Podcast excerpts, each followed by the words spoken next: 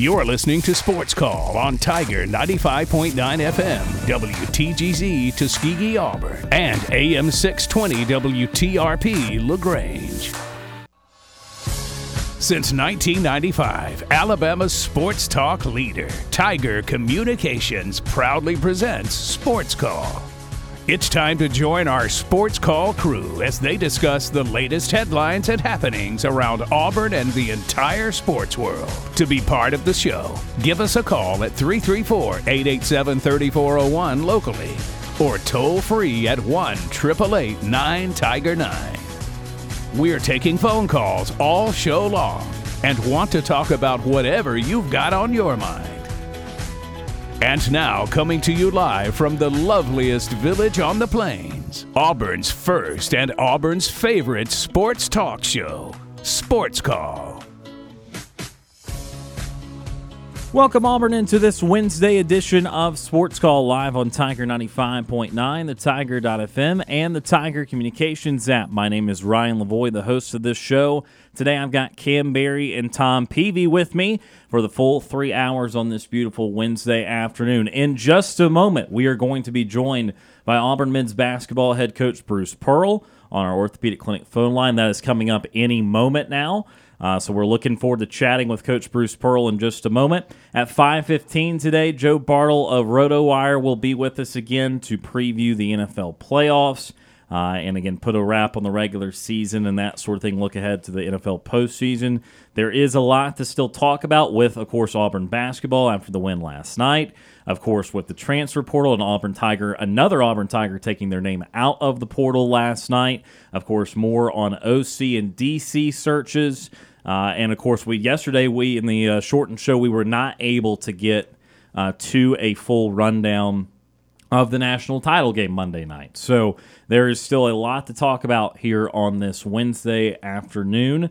If you want to give us a call on the Orthopedic Clinic phone line, 334 887 3401 locally or toll free 1 at 8889. Tiger 9 is how you can join the show. Again, in just a couple moments, expected to be joined by Bruce Pearl. In the meantime, Kam Berry, Tom Peavy, how are you fine guys doing today? I'm doing great. Uh, good Wednesday, and we're just uh, hanging out. Excited to talk with Coach Bruce Pearl uh, about the team. They have been on a serious stretch. Uh, of, of success. What uh, I think we're uh, Auburn's riding what an eight game win streak, seven game win streak, something along the lines right. of that. So we're playing some really really good quality basketball. Uh, so definitely excited to talk with Coach Bruce Pearl about that. The game last night, a great win. The Texas A&M always gives Auburn some challenges. So uh, to be able to get over that first hump is really uh, something – uh, I bet Auburn, you know, is very happy about. Uh, Texas A&M just gives so many fits, especially when it comes to defense. Bruce Pearl talked about that. I mean, they took away 75% of the playbook, is what he said, and Auburn was still able to find some success within uh, within the half court offense. And and even though they struggled at the back half, Texas they were. I mean, it's not like Texas A&M was scoring in a high clip either. They were able to hold them to 55 points, so it was very impressive. Uh, a great win to start off the uh, to to get game two in conference play and uh, and just keep going. You you go and uh, play against LSU at home this weekend, and that'll be another good matchup. But yeah, I'm doing great and uh, ready to talk all things basketball with you guys and a little bit of football as well. Absolutely, Tom Peavy, yeah. how are you on this Wednesday? I, am great, and uh, yeah, that was a huge win for Auburn last night. Oh, you know, we talked about a, a lot of things with that, uh, kind of previewing it, and um, you know, I, I said that it, it, they're not going to beat every team like they did Arkansas. It's not going to be a 30 point win. That there's going to be games that they're going to have to find ways to win. They're going to have to grind out wins, and that's what last night was. Uh, it, it was a grinded out, just tough, get it done against a very very good ball club. A lot of people forget Texas A&M was picked second in the league preseason. All right, so that's that's how good people expect Texas A&M to be is number two in the SEC. So this was not like Vanderbilt coming in here and giving Auburn a problem. This is one of the better teams in the conference coming in here, and, and they played neck and neck with Auburn. Uh, just it was like Auburn just never could seem to pull away from them, and it, and it got a little dicey there in the second half. Uh, I'm sure Steve was having to pop the heart pills that we talked about because yeah, you know, A and M had a lead, and it just Auburn just could not seem to get that pull away run that they needed. And then uh, Auburn just played pure shutdown defense about after the nine uh, about nine minutes till the end. A and M didn't have a basket, so uh, yeah, huge, huge win, huge win uh, against a team that is very good and a team that has given Bruce Pearl and Auburn absolute fits for the last several years. It wasn't pretty, but it's a win, and and sometimes that's just how it has to be. Uh, the championship championship caliber teams find ways to win. They don't beat everybody by 30 points. There's games that they should have lost that they find ways to get it. Uh, that's what this team has done. I, I, feel like there's something very special about this team. It, it's it's a it's a weird feeling um, because even some of Auburn's really good teams, you could sit there and point out glaring, like flashing red light, glaring deficiencies that you're just like, Lord, if if we can just avoid having to shoot three pointers, because they can't they can't buy three. Or Lord, I hope we can stay off the free throw line because if they start fouling us and put us at the line, we cannot hit a free throw. Those types of glaring deficiencies. I have not seen any of that with this team. Um, they are deep. They they've got a secondary five that could easily start, and so that plays into the great. Uh, they're not the greatest three point shooting team, but they're also not abysmal. They definitely hit enough threes to keep things going. They're actually really good at the free throw line. They're they can be very dominant on the inside. They can be dominant at the perimeter. You've got one guy now that is playing like an SEC Player of the Year caliber. Uh, there's just not that glaring thing that you see with this team that that scares you right now. Um, I just hope that they can keep that consistency, and that's the thing. So far, it's been consistent. I just hope there's not a huge drop off somewhere. Yeah, as expected, Texas A&M did uh, did clearly test Auburn last night. That's the first time Auburn has had to deal with some sort of adversity in the second half, really since the Appalachian State game in the first of December. I mean, the way that they were blowing teams out, I know that USC was kind of still in the game for a little while, but it was nothing to the degree of last night. And of course, Auburn trailed very early at Bud Walton Arena, but quickly erased that, had a seven point halftime lead, and, and put the pedal to the metal pretty early in the second half there. So this is the first time Auburn's had a, a game really hanging in the balance in the last nine, ten minutes since that Appalachian State game. So it was very curious to see what they would do rotation wise towards the end of the game, how players would respond. Uh, obviously, it was not an offensive uh, juggernaut of a game. And I think that's good news because we are deep enough into this season for me, and I think everyone to agree here. Auburn's a really good offensive team. Like, like they're not going to struggle to get to 80 points uh, very often. They're going to be able to get that 75 80 number, even in conference play, I think, several times. Uh, it is good news to not be able or not lose, excuse me, a game that you did shoot really poorly from three that you did only have one made field goal in the last five or so minutes, and that you had stretches of the game that were amongst some of the sloppier moments of Auburn basketball this season. This season, this season, this team has taken uh, incredible care of the ball. Twelve turnovers in the scope of college basketball is not this huge number. It's it's teetering on starting to get to to be above average, but it's not awful. Uh, but we've seen this team have five, six, seven turnovers time after time this year. So even going up to 12 was a bit below their expectation. However, they turned Texas A&M over 19 times and therefore uh, doubled up Texas A&M in points off a of turnover. So uh, they did a lot of things last night when they were not at their best offensively uh, that really was conducive to showing you that this team can win in a lot of different ways. We know this team is deep. We know this team is very balanced. Uh, we know that this team has already improved in a lot of ways just from that Baylor game. So uh, I think that this team uh, has already shown uh, that it's made a lot of great strides already, and there's no one better to talk about the great strides that this team is already making this season than the head men's basketball coach of Auburn University, Coach Bruce Pearl, who is joining us right now on the show. Coach Pearl, we certainly thank you for the time today. How are things in your world? Ryan, Tom, Kam, doing fine. Uh, you know, it's great to be an Auburn Tiger. Absolutely. And so, Coach, we obviously got to chat with you a little bit before the season, and we'll talk a little bit about last night's game. But first, I wanted just to tell, uh, ask you a little bit about something we talked in that first interview about defense, because that last night struck me as a game that uh, a, a, team that's not good and solid defensively probably does not hang on to win. What have you seen from your team defensively and how they've grown since that Baylor game?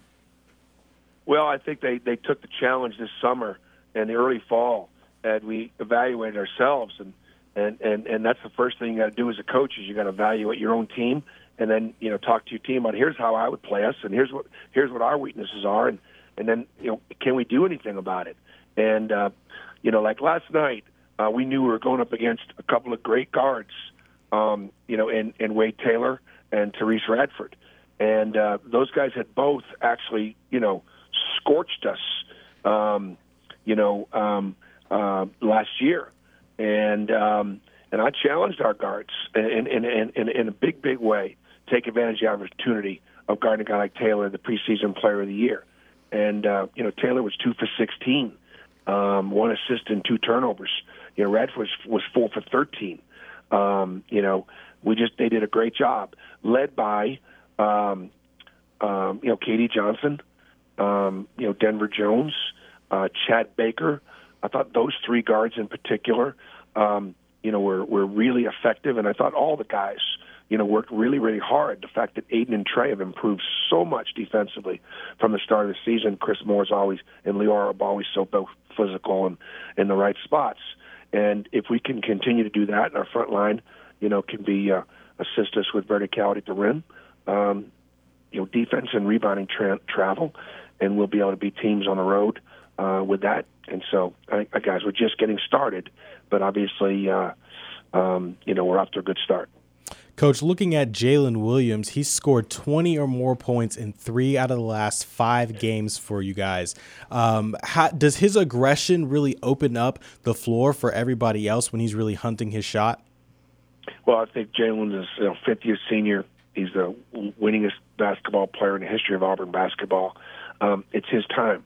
And uh, you know, again, this summer he was once again very, very much the same Jaylin Williams that we've always seen. Really good, but not not aggressive enough, and um, and uh, just not as engaged. And he is, you know, he's playing like a senior. Um, he's playing like, you know, he's playing like one of the best players on one of the best teams. Now, let's see if that's going to. You know, we're only two games into this, and we got 16 more games to go. But I do think it's a mindset.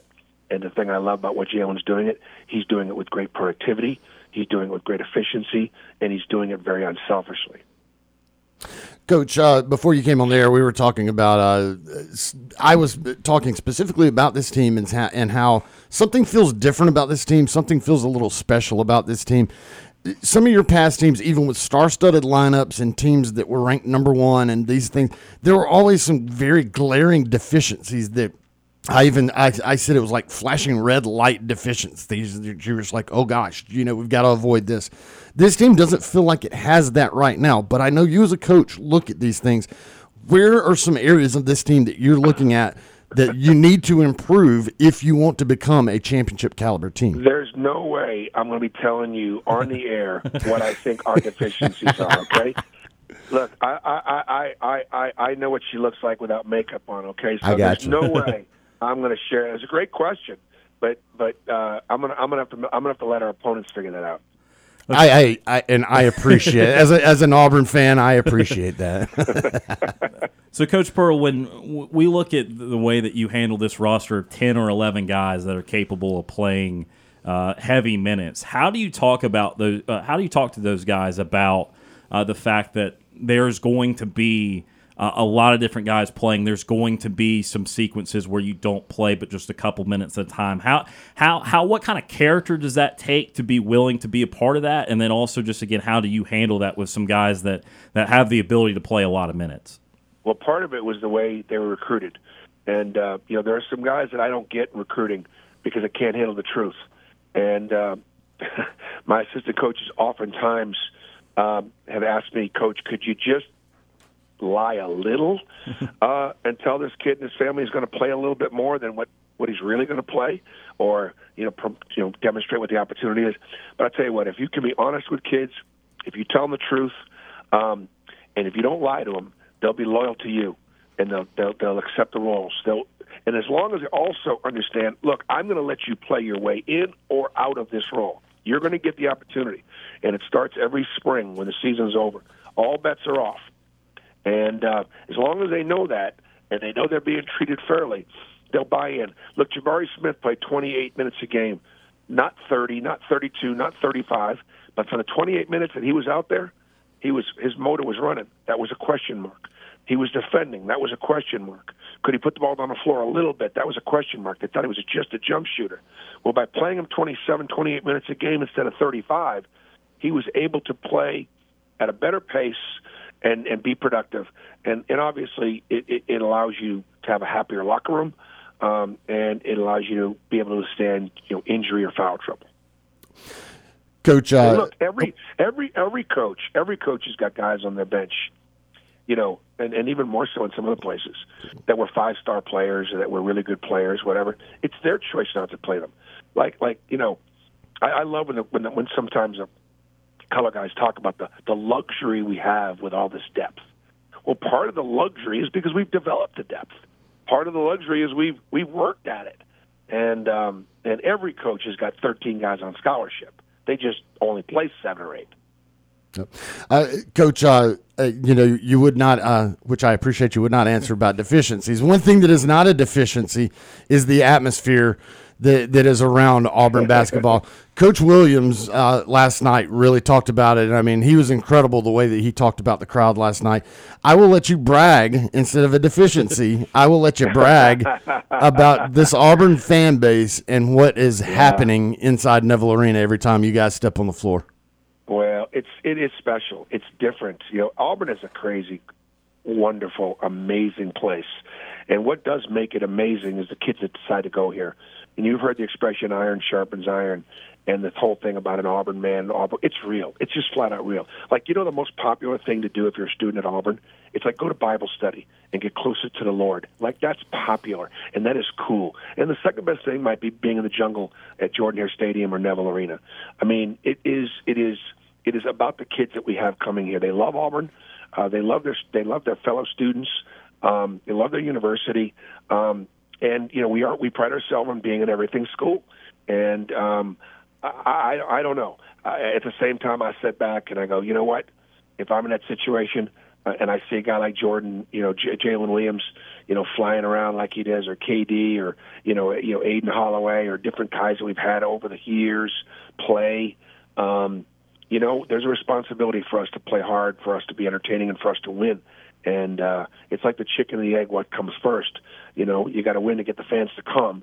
And uh, uh, but once they start coming, it helps you win. Talking to Auburn basketball coach Bruce Pearl today on Sports Call. A couple more quick questions for Coach Pearl. Coach, KD Johnson and Dylan Cardwell, two guys that are veterans on your squad, two guys that have always kind of felt like a bit of the spiritual leaders of your team. They have been ever more productive throughout this season. Dylan's had some of his best games as an Auburn Tiger. KD Johnson's been very consistent as of late. What are you getting from those guys right now? And just again, what what has kind of made the difference in their games? Well, I think I think confidence and maturity um, in so many ways. You know, Dylan Dylan is, is is really a very good NBA prospect. He's one of our better NBA prospects because he's big, he moves really really well, and he's found a way to use those two assets on the basketball court. Um, he finishes at the look. What did Walker Kessler do? He defend. He protects the rim. Um, he rebounds the basketball.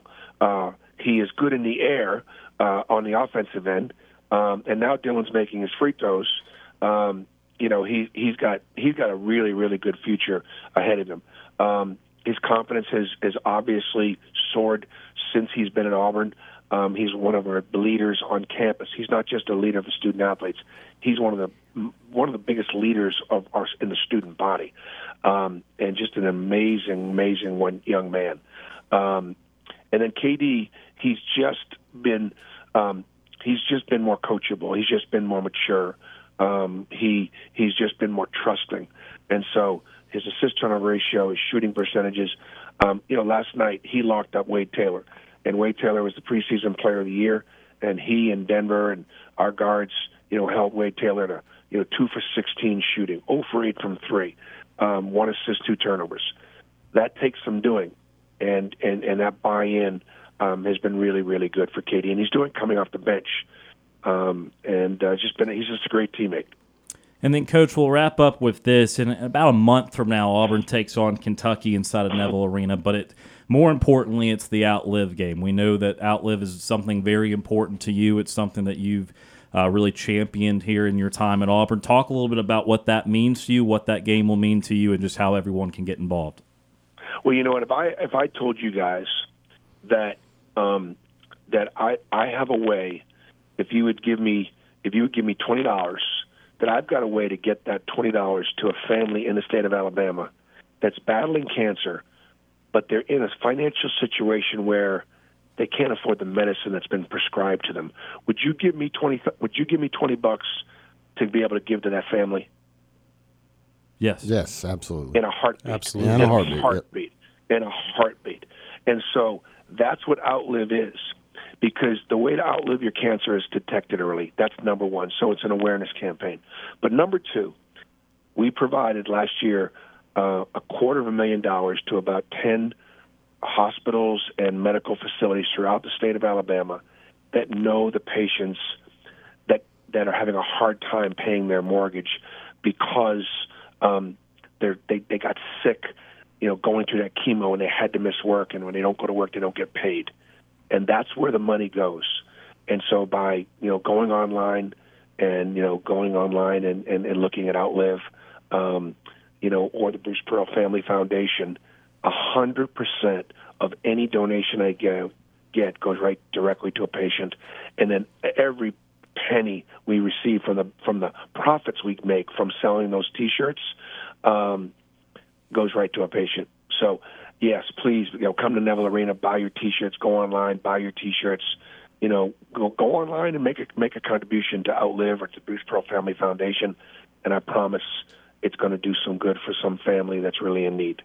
He's Auburn men's basketball coach Bruce Pearl today on Sports Call. Coach, we certainly appreciate the time. We know you're a very busy man, but we appreciate the time and we look forward to following the team all season long well, let's hope we can guys can keep it going with God's blessing and appreciate the work that you guys do. War Eagle. War Eagle coach. War Eagle coach. That is Coach Bruce Pearl today on Sports Call. Certainly appreciate Coach Pearl for spending some time with us. We're going to head to our first commercial break of the show. When we come back, more Sports Call right after this.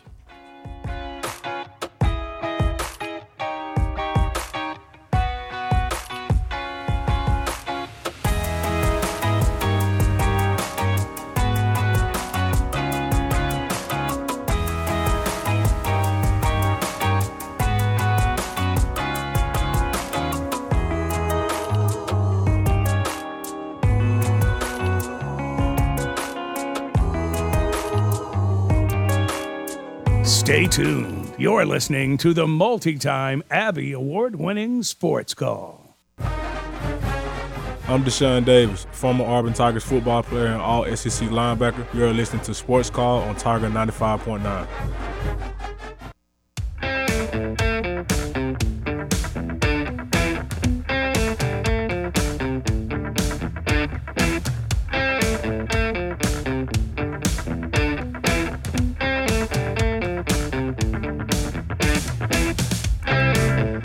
Welcome back to Sports Call, Tiger 95.9, the Tiger.fm, and the Tiger Communications app. Ryan Lavoie, Tom Peavy, Kam Berry with you here. TP Hammock is running the board, taking phone calls today for us. Certainly appreciate him for that. And we appreciate Bruce Pearl for joining us on the other side of that timeout. If you missed that, you can go and check it out in the Sports Call podcast. We're available wherever you may get your podcast. It's presented by Coca Cola. Good chat with Coach Bruce Pearl about a little bit about the game last night, about his team overall so far here in the 2023 2024 campaign. As the Tigers pulled out last night against Texas A&M 66 55. I described it to one of my buddies after the game last night as one of the closest double digit games Yeah. uh, you can ever think of because it was Yeah, uh, the largest lead was obtained by Auburn at the end when it became an 11 point game. It was played within about an eight point uh, spectrum for the entirety of the game until the last few seconds. So it was a close one. Uh, we talked about Auburn's offensive struggles at times, uh, turn the ball over a little bit more, certainly not shooting the three well. Uh, do want to credit them for the foul line, too, though. 21 26. Uh, Johni Broome, in particular, a guy that's been down in the 50s from a percent wise this year, was 8 of 10. And look, those all add up. You might not think much of it in an 11 point game, but think of it in a four and five point game there down the stretch when they were hitting some of those free throws uh, to extend the lead out to six, to eight, to 10, 11. So uh, those were a very big part of it. Uh, Tom, you mentioned to me a little bit during the break and to Kam about the rebounding. We talked a little bit Right. yesterday about uh, Texas A&M number one in the country in offensive rebounding, And they showed uh, and, and they and they showed why. They were very active, scrapping the gra- uh, the glass uh, in that game. They were able uh, to out rebound Auburn overall in the game, but particularly again with the offensive rebounding, that was something that uh, the Tigers struggle with. I'll tell you though, from watching that game, just absolute tooth and nail clawing going on down down uh, down low. They did not call they being the officials many fouls in the first half. In fact, I don't think anyone got to the bonus until about a minute forty, minute fifty left. So they were really letting them scrap. Uh, in the second half, they obviously called a lot more, but I mean, Texas A&M was sending like three, four people to the glass every single time. Someone was on the floor. I mean, bodies were Seriously, everywhere. flying. Uh, but so with all that, so Texas A&M gets 19 offensive rebounds to Auburn's eight. Uh, and again, the second chance points, which Tom pointed out during the break, it was what 10 to one. 10 to 1 second in favor of A&M. 10 But to 1 second chance But see, here's my reasoning for why that ain't bad. If you get 19 offensive rebounds, that means you got 19 extra shots out there. And out of all that, you only got 10 points. Yeah. You know, if you even make t- uh, nine of those 19, that's 18 points. So, what that told me is that Auburn did a good job in two ways, even after allowing the rebound. They didn't allow wide open con- uh, kick out threes because offensive rebounding threes are, are killer and they happen a lot because everyone's kind of crashed down. Someone's still outside in the perimeter. You kick it out, boom, wide open. Struggling shooting teams can get their best looks that way. So they didn't give up many of those. And then secondly, it means that look, even if A&M got the rebounds, they were having to go to the floor.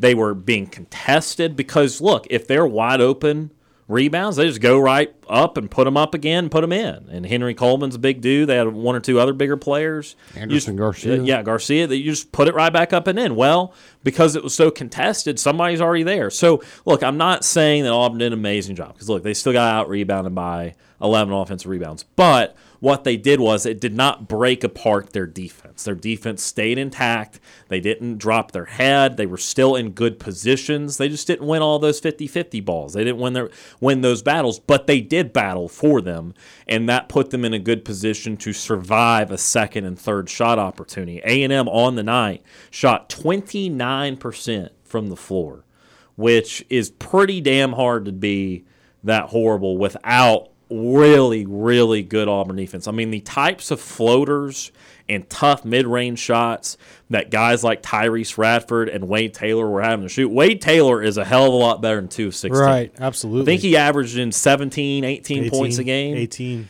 Uh, he's way better than that. Uh, but Auburn made every shot difficult. Uh, Tyrese Radford has been way better against Auburn than Ford 13. Absolutely. Uh, the only player that truly played well for them was Henry Coleman. He got two or three and ones in the second half. That's the momentum part of the game when uh, Texas A&M, I think, took their their lone second half lead briefly uh, when they took a two point lead there about midway through the second half. Henry Coleman had a couple and ones, so he did some work there.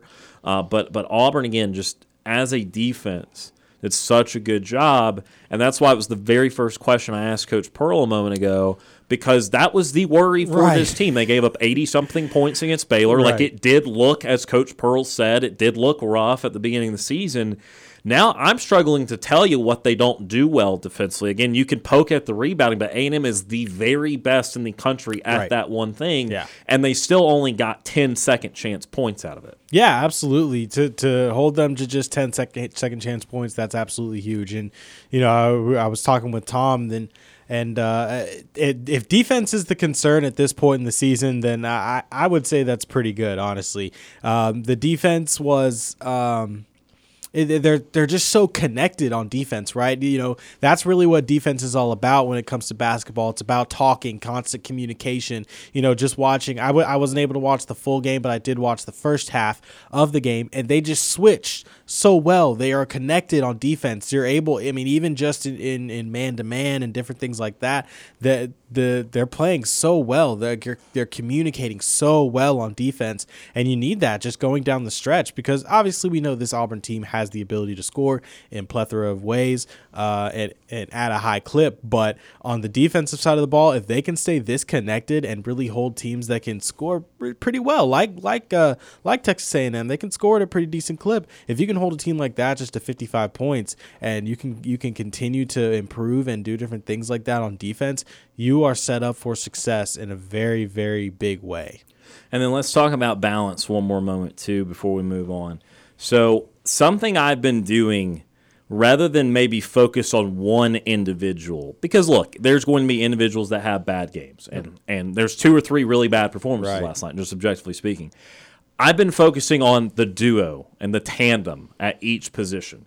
Now, there was one position last night, and that was the small forward position that did not tandem out well, but it usually has this year, and I'll tell you why in a second. But looking last night, like you can find one of the tandem at almost all five positions that struggled last night. So at point guard, right? You have Aden Holloway who hits two bombs to start the game, didn't score the rest of the game, and then Tre Donaldson who was off with his shot a little bit. He was one of five. But still, in the aggregate, the two combined for 10 points, seven assists. Okay, that's not their best output-. That is not at all what they're just capable of. They're capable of, each individual's capable of that in a game. But okay, when I aggregate that out, all of a sudden I don't hate the point guard play as much. It was not the best; they're far better than that. It's below their standard. But ten points and seven assists and three turnovers is not going to be killer. It's still going to keep you in it.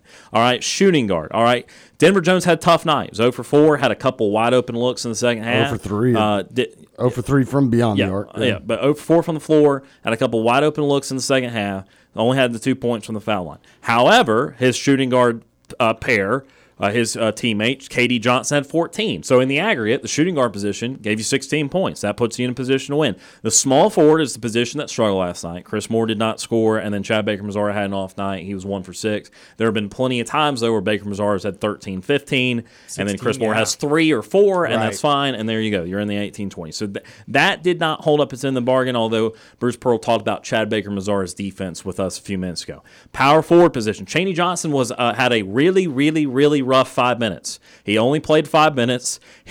he went 0 for 3. He missed an open layup. He fouled three times and he turned the ball over twice. Chaney Johnson had a bad five minutes of basketball last night. However, Jaylin Williams had a really, really, really, really good 35 minutes of basketball where he scored 22 points and had eight rebounds. So you got 22 points out of the power forward spot. And then at center, Johni Broome and Dylan Cardwell, they combine a little lighter on the point end for some uh, J- uh, Johni Broome performances with 10 because he only had one field goal, but he made his free throws. And so combined, 16 points and what's that, 12 rebounds. So again, you can, in the aggregate, you got 16 and 12 out of your bigs. And again, this is a game where Auburn scored in the mid 60s. If you got a normal small forward performance, you get tw- 10 to 12 points out of those two guys. That's how you're up to 78 or 80. So as as ugly as it looked offensively, I think the tandem still worked. That's why they do what they do. And when you add these these two players at each position together, Yeah. that shows you the tremendous balance they had. Last thing I want to talk about with the game, I think I said last thing with balance, but I keep thinking of more things. Um, One last thing. One last is thing. closing lineup because that is something when you play a lot of players that can actually be something that makes it a tough decision. Who do you play uh, at the very end of the game. And I know this example will not make a lot of sense to many people. I'm going to say it anyway. I'm in basketball mode. Golden State has a huge problem with this in the NBA right now. They play like 10 or 11 players. They can't figure out if they should put three point guards on the floor at the same time. They can't figure out they need three wings. They, they can't figure out how to how to close a game. You missed the Hamptons. yeah, uh, and so they have a problem because they only have one or two clear dudes, and the rest of their team is all too close together. Sometimes when teams are too close together, it gets hard to make that decision on a game to game basis, and it changes on a game to game basis, and that can be a risk in itself. But what Auburn did last night, they went a lot of Tre Donaldson late in that game. Uh, now, Donaldson was not having his best performance from a uh, again, from a shooting standpoint, he was one of five. But I think they like that he has been in these games a few more times than in Holloway. I think they like the, still these six assists. He did have three turnovers, a little high for him, but still two to one ratio. And I think that maybe they didn't want Aden Holloway at the end of the day to shoot a 30 footer uh, you know, in a quick In a shot bad clock, and, and, situation. and so Yeah. I think they were protecting against that. So that was one decision they made. They still played about the same. Holloway 18-38 and Donaldson over 21 minutes. So again, that's pretty similar, but it was interesting. Of the last 12 or so minutes of the game, Donaldson played nine or 10 of them. The other decision they did make was Denver Jones got benched at the very end, the last four minutes below on KD Johnson, and that made sense based on how Hot they were hand. playing. Denver having a tough game, KD playing well. So my question to you would be this are there any players, and there might be two or three, but are there any players for you two guys that you feel, no matter how they're playing, need to be on in the last four minutes of a close game? Or is it simply results based in that game? I would say Jaylin. Yeah, I- I, would say Jaylin and and uh, maybe Johni. Those are probably the the two the two bigs. I would probably say that are, are who I really wanted to consistently be in that closing lineup. Everybody else though is pretty fluid. I would say it, it would be performance based, but those two I, I'd really prefer that they especially Jaylin Johni can be a little hit or miss sometimes, but I still trust him because he's still the leading scorer of this team, and so he will be able to get a bucket and, and, and things like that when necessary. Um, but those two, Jaylin and Johni, for sure. I, I'll say that I because I think that's the easiest answer is to say Jaylin and Johni because I mean, like I said earlier, Jaylin's playing it. Jaylin is playing like a like a guy that's trying to get SEC Player of the Year honors. I mean, he's at that just crazy elite level right now. And then Johni is, I mean, yeah, that. So obviously, yeah, you want those two guys, two guys in there. Honestly, uh, outside of those two, I would say Aden Holloway. Uh, I just I feel like, uh, and especially if you've got a game where it's kind of nip and tuck, and maybe you need something to happen special. I, f- I feel like Aden might be that guy that even if he's struggling like he did in this game, I still feel like he's a guy that can make something happen if you need it. And I just I like him in there at the point. Uh, That's I, I just do. I, I feel very comfortable with him at the point. I, I feel you. Do, do you want to go ahead? Yeah, I like Aden. I'm not to the point with Aden, though, where he should be in there no matter what. Yeah, And the question is more about those guys and, and how they're playing that game. And I think we've seen enough out of Aden where we know the absorbently high ceiling that he has. Right. But there are times in games where Tre Donaldson runs offense better. Yes. Uh, Sure. y- You know, and and I think last night that's why they went to Donaldson because they felt look he did have a couple turnovers, but Holloway only had one assist last night in his 19 or so minutes, and Donaldson had six. I think they felt better against the type of defense A and M had to put Donaldson in that position to run offense. So I, I, don't disagree that the hope is that Right. Holloway can be that guy, but I also think that Tre Donaldson is really damn good too, and that it's a close enough battle to where Holloway's got to be kind of in that game playing well. So so here so here's how I'm going to pose this question. This is why I go Aden. Now, obviously, I think it with that point guard position. I think it's kind of a uh, performance based. Like who was doing better at the time that you want in there. But if we're talking second half of the game and you're getting down close to the game, if you have just spent the entire game with with uh, sound reducing headphones and a blindfold, and you have not looked at any stats, you don't know the score, you don't know anything about anything that has happened with that game whatsoever, and they're like, pick a point guard for the end of the, for the end of the game. With, with like I, said, you know absolutely zilch about what has happened in that about game. what has happened, but I still know about the players, right? You I- just I- what you know with the players, Okay. but but that particular game, you are one hundred percent blind to any stats, any performance based anything that Okay. has happened in that game. I say Aden Holloway. So I would still lean Tre Donaldson. Really? Okay. Because because Tre's feel for the Debate, game, Tre's feel for the game is really really good. And- Right. And, like like Ryan said, he runs offense sometimes better than better than Aden does. Sometimes Aden, you know, those thirty foot bombs are great and they're nice when they go in. Sure. But sometimes situationally and feel for the game wise. I mean, I think that's really why, like what Ryan said, I think that's why he wasn't in the game at crunch time because sometimes his feel for the moment of the game, you know, it's like, yes, if that goes in, that's a dagger. That's amazing. But if it doesn't go in, that's Sure. not a good shot. And that's, that's right there It's at that the, oh, point. oh, in no, no, yes, yes, right. yes, no, no, no. Right. Yeah. You don't even want that risk. Tre's not ever going to take that risk. Right. He's going to run the offense the way that it's supposed to be run. The shot is going to find whoever it's supposed to find, and it's going to go in. So I would still lean Tre Donaldson at that Yeah. point. He- I, I just think Aden's young. I, I oh, that's Oh, no, really absolutely. what it is. You know what I'm saying? I think he'll get that feel, but I, I think that Tre has it a little bit more right now to close games. And and I, I I can't disagree with what you're saying. Everything that you're saying is absolutely right. Right. But I feel like again, if I if I'm just completely blinded to the stats of, of whatever is going on in on a particular game, I, I feel like there there is something electric about Aden. There's something special about Aden. Um, and, and I get it, he's had these bad games, and there's games where Tre looks better than him, and, and I yes I get that, but I mean I, I I feel like there's just something with that kid that, is, that has that electric ability that can make something happen. If you just flat need something right there at the end of a game in crunch time, I feel like most of the time, Yeah. I feel like Aden is that guy that can do something special or can make something happen around him special to to get the the outcome that you're looking for. But again, Yeah.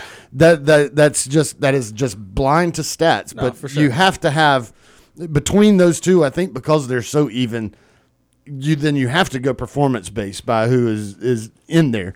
That's why I posed it as if you're just completely blind to stats, who would it be? Right, right. But Yeah, but I- in reality, that's not the case. Right. We Oh, know yeah. what's going on in the game, so which whenever you play, it has to be performance based. Do you want to hear the stat? Because this actually kind of surprised me a little bit. I did not think it was this bad, and I, I think it's not. Gonna, it's going to surprise you guys a little bit. Yeah. so Okay. Donaldson on the year, fifty point six percent from the field, thirty eight point two from three, 87 from the line, averaging seven and a half points, almost four assists. He's Holloway's oh, at good, nine point nine points and three point five assists, so basically negligible assist Right. difference and two more points game. But he's shooting thirty three point three percent from the field and thirty five point nine from three. He's actually shooting better from three than two, which is something I have observed Yeah. a little bit because He doesn't drive that much. he doesn't drive much. It's it's been it's been a little bit of a struggle down there. yeah. Uh, but that's that's I, I hate to say it. He's a good player. I believe that. That's bad. Thirty three percent from the field is Right, bad. right. Uh, he's going to get way better. Uh, I, I I have full confidence in that. But I think that's the deal where they're trying to figure out what he can do. I mean, he's still a good passer, so I'm not saying that. But from a scoring standpoint, what he can do other than the deep three. Yeah, because go ahead. No, sorry. you go for because they're they're him and Tre are just. I feel like yes, they play the, the same position, but they play the position so differently. different. Yeah. So Yeah. Sure. differently. Um, and, and so Tre Tre is a little bit more reserved with his shot. He picks his spots. It's things like that, and you know he get he can he can score at all three levels. In all honesty, he really can. He can go. He can drive in. He's got. He's really gotten pretty good at this little like turnaround, little fadeaway that he's gotten pretty decent at. And then he can hit the mid range. And then he can also hit the three at a at a good clip, like like Ryan was saying, percentage wise. So. Uh, and then Aden, it, it's just it's the three. It really is. It's uh, that's where he's a deep threat, and not to say that that's a bad thing, but you know, I mean, you know, he shot that first or second three, and I think it was Radford that was on him and didn't step up when he was at the logo, and I was like, he made it, and I said, "Uh, you got to step up on that because he's gonna shoot it and he's gonna make it. He's gonna make it. I would say, you know, one out of three times when he shoots that shot. So um, I, I just think it's definitely something to observe, and you know, I think he is going to get better. It's definitely interesting, but yeah, in terms of just trust overall when it comes to just crunch time in a game, I just I trust Tre a little bit more. He has the experience a little bit more. I agree that Tre that you hope that Aden can get to being that type of player and being that closer for you and in that situation, but I just think he just gets needs to get a little bit better feel for the game. I, I'm curious as to what Bruce sees with it uh, by starting Aden. But then Tre, if you look at it, Tre played uh, not substantially more minutes. I mean, he was at 21 22. Aden played 18 38. So, so Tre doesn't start, but he plays more minutes. Uh, I'm curious to know what the thought process is there. Well, again, I think it's how it was managed in this game where they were even until the last seven or eight minutes where they went with Donaldson. So, Okay. like, I, like they pulled, I think they pulled Holloway about 12 minutes left in the game, and Donaldson played until uh, five, six minutes left. Right. Played one or two more minutes, and then they went back to Donaldson with like three minutes left. So, of the last 11, 12 minutes, it was like 9 to 3, 10 to 2, something like that. So, that's that's kind of where it came from. But also remember, and Bruce just said, starting lineup does not mean a whole lot because Yeah, right, you know, they start Chris Moore, but they hardly ever close with Chris Moore. Now they might they might if they need defense at the end of the game. But obviously Chris Moore is not much of an offensive player, so you know, he he consistently is down in the 10 to 15 range despite starting. So I, I think that again they view it as pretty even.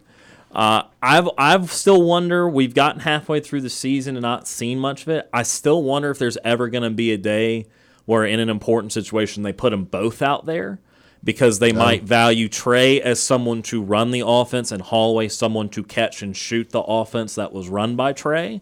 Uh, because I could see this now. Look, Holloway is a really good passer, and he does create. So I don't think he'll ever move the shooting yeah. guard. Oh, I'm yeah. not saying that.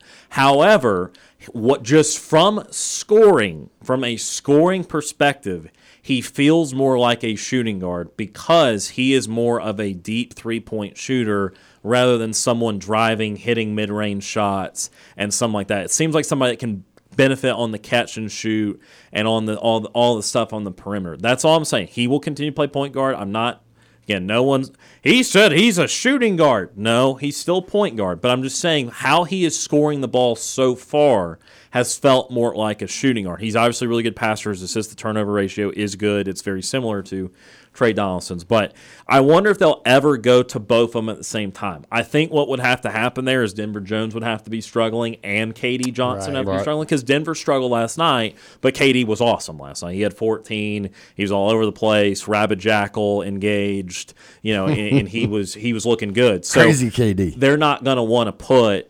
KD and Aden and Tre on the same time, or Right. Denver. You know, they can't do all three of those. But if there was a game where one's in foul trouble, one's playing poorly, would they go to both? I'd still I'd still wonder about that. But that's something we've not uh, seen yet. I guess to answer the original question, we got like two, three, four minutes left in the hour. And to answer the original question, the only guys I w- Ugh. I'm almost. I'm not. I'm not gonna be. I'm not gonna be weird. Jaylin and Johni are the two guys for me. Always got to be out there at the end of the Right, day. absolutely. You, Johni's Broome, uh, Johni Broome's pedigree is just too high. Even if he's having a rough one, you just kind of need him. And Dylan's doing a great job this year, absolutely. But you just you just feel he's got to be out there. And then Jaylin too. I mean, Jaylin last year I thought was really solid. He's becoming even more aggressive, as Kam pointed out this year. Uh, and so those two kind of are married to the finishing lineup. So you build off of that. That's why you have your one, two, and three open. That's why the point guard's up for debate, which we did just debate. That's why it matters how Denver Jones and KD Johnson is playing. And then at small forward, do you want Chad Baker Mazara? Do you want Chris Moore if you just for defense? Uh, I don't think they're ever going to really go big with uh, Chaney Johnson there. So I, I see and in that question. I think I'd go with Chad Baker Mazar because I, Yeah. I think he gives you the scoring and the defense. uh, yeah, where- he is a good defender too. Yeah. Right. You know, Chris Moore is just going to give you defense. He's not going to give you Yeah. points. Chad Baker Mazara can do some. That, that dude could be a highlight reel type player um, when he gets the chance, and so I, I would definitely take uh, Baker Mazara over uh, over Chris Moore. So, I look, I you know we've talked this out, and I think that there's realistically only a couple decisions to have to make on a on a game to game basis, uh, and and that's really more around point guard, shooting point, guard. yeah. Uh, and, and so again, Denver has been somebody that has struggled this year. He has the second lowest field goal percentage. So Holloway is the lowest. I looked at 33.3 Mm-hmm. and and Jones is 37. So again, that's still below average so too. weird for Denver because Denver Jones is known as when he came Right. in here as a transfer. I mean, it- his three point shooting was Right. That's what got him noticed. I mean, My theory crazy three point shooting, and all of a sudden he gets here and it's like, Ugh, I'm there's working that. on an Allen Flanigan theory. I'm going to call it the Allen Flanigan theory. Oh man. and and my theory is is that he's a guy that needs to be involved constantly, and if he's not, he loses his rhythm. he needs to get And, touches. and I think that's what's going on with Flanigan and Ole Miss. That I think that's truly it wasn't actually injuries in hindsight. I think truly why Allen Flanigan averaged like 18 a game on the bad Auburn team and then 9, 10 a game on all the other Auburn teams was help. that he had the ball all the time, and it was just him and Sharife just running around doing crap, and that was all they really had. and so he could he could have a rhythm. He was hitting the step back threes, and they were 35, 36 percent. It's like, oh man, that's a tough shot to be hitting that high percentage.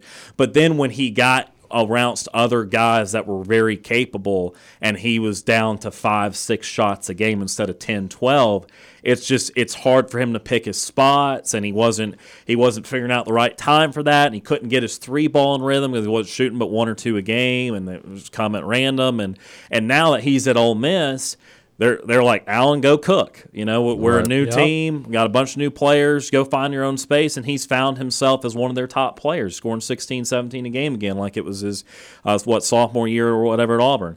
With Denver Jones, I think we're seeing that. I think we're seeing he was out of smaller school at FIU. Denver go cook, and when he cooked, he cooked, and 20 points a game. He shot it well, shot it better than he did this or is so far this year. Because when you're in rhythm, you're in rhythm, and, and you you know that you miss a shot, you're not getting pulled. You don't wonder when your next shot's coming. Your next shot's coming in a minute. Right. But here, you've got so many options that hey, you get two or three great open looks. That's probably your game. So you kind of need to hit those. It's probably all you got, and so you haven't shot it in half an hour.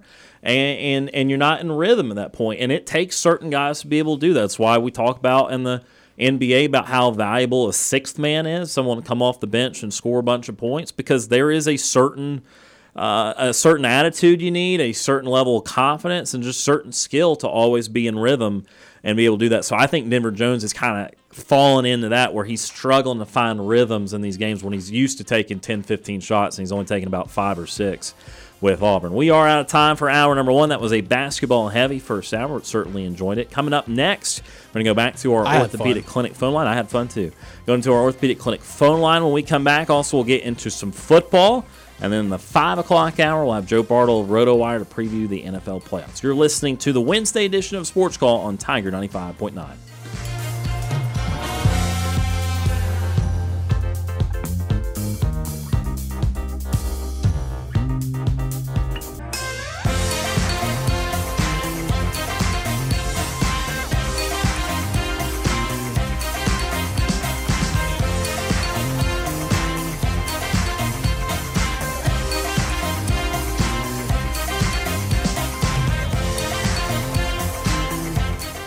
One hour of our show is in the books. We've got more to come. Stay tuned for another hour of Sports Call right after the break.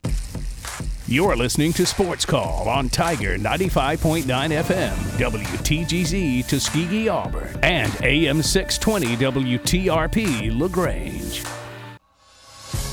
Since 1995, Alabama's sports talk leader, Tiger Communications, proudly presents Sports Call. It's time to join our Sports Call crew as they discuss the latest headlines and happenings around Auburn and the entire sports world. To be part of the show, give us a call at 334 887 3401 locally or toll free at 1 888 9 Tiger 9. We're taking phone calls all show long and want to talk about whatever you've got on your mind. And now, coming to you live from the loveliest village on the plains, Auburn's first and Auburn's favorite sports talk show, Sports Call. Hour number two of Sports Call starting right now. Tiger 95.9, Ryan Lavoie, Kam Berry, Tom Peavy with you here on this Wednesday. TP Hammock is running the board taking your phone calls. We start hour number two here in just a moment. But in hour number one, we were able to chat with Bruce Pearl on the Orthopedic Clinic phone line. We appreciate Coach Pearl for that. If you missed that, go back and check it out on the Sports Call podcast presented by Coca Cola. In hour number three, we'll have Joe Bartle of RotoWire at 515.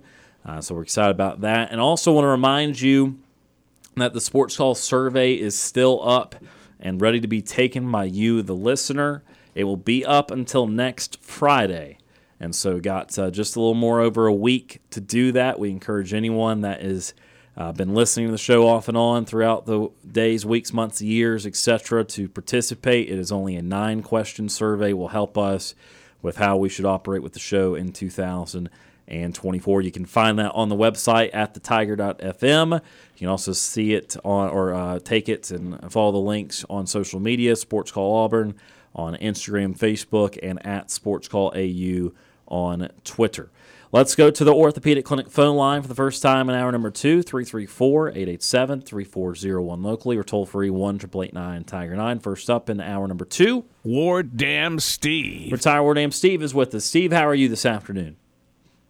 Hey, guys, thank you for letting me the first person to follow up with Coach Pearl because I'm honored. In fact, uh, I'm speechless. Uh, but uh, I'll tell you right now, and Tom, I heard your comments earlier about me. Thank you for, for recognizing me. Uh, I have no fingernails left. In fact, I have band-aids on each of my ten fingernails. Yeah. Uh, so uh, I, I was afraid I was going to have to go to toenails.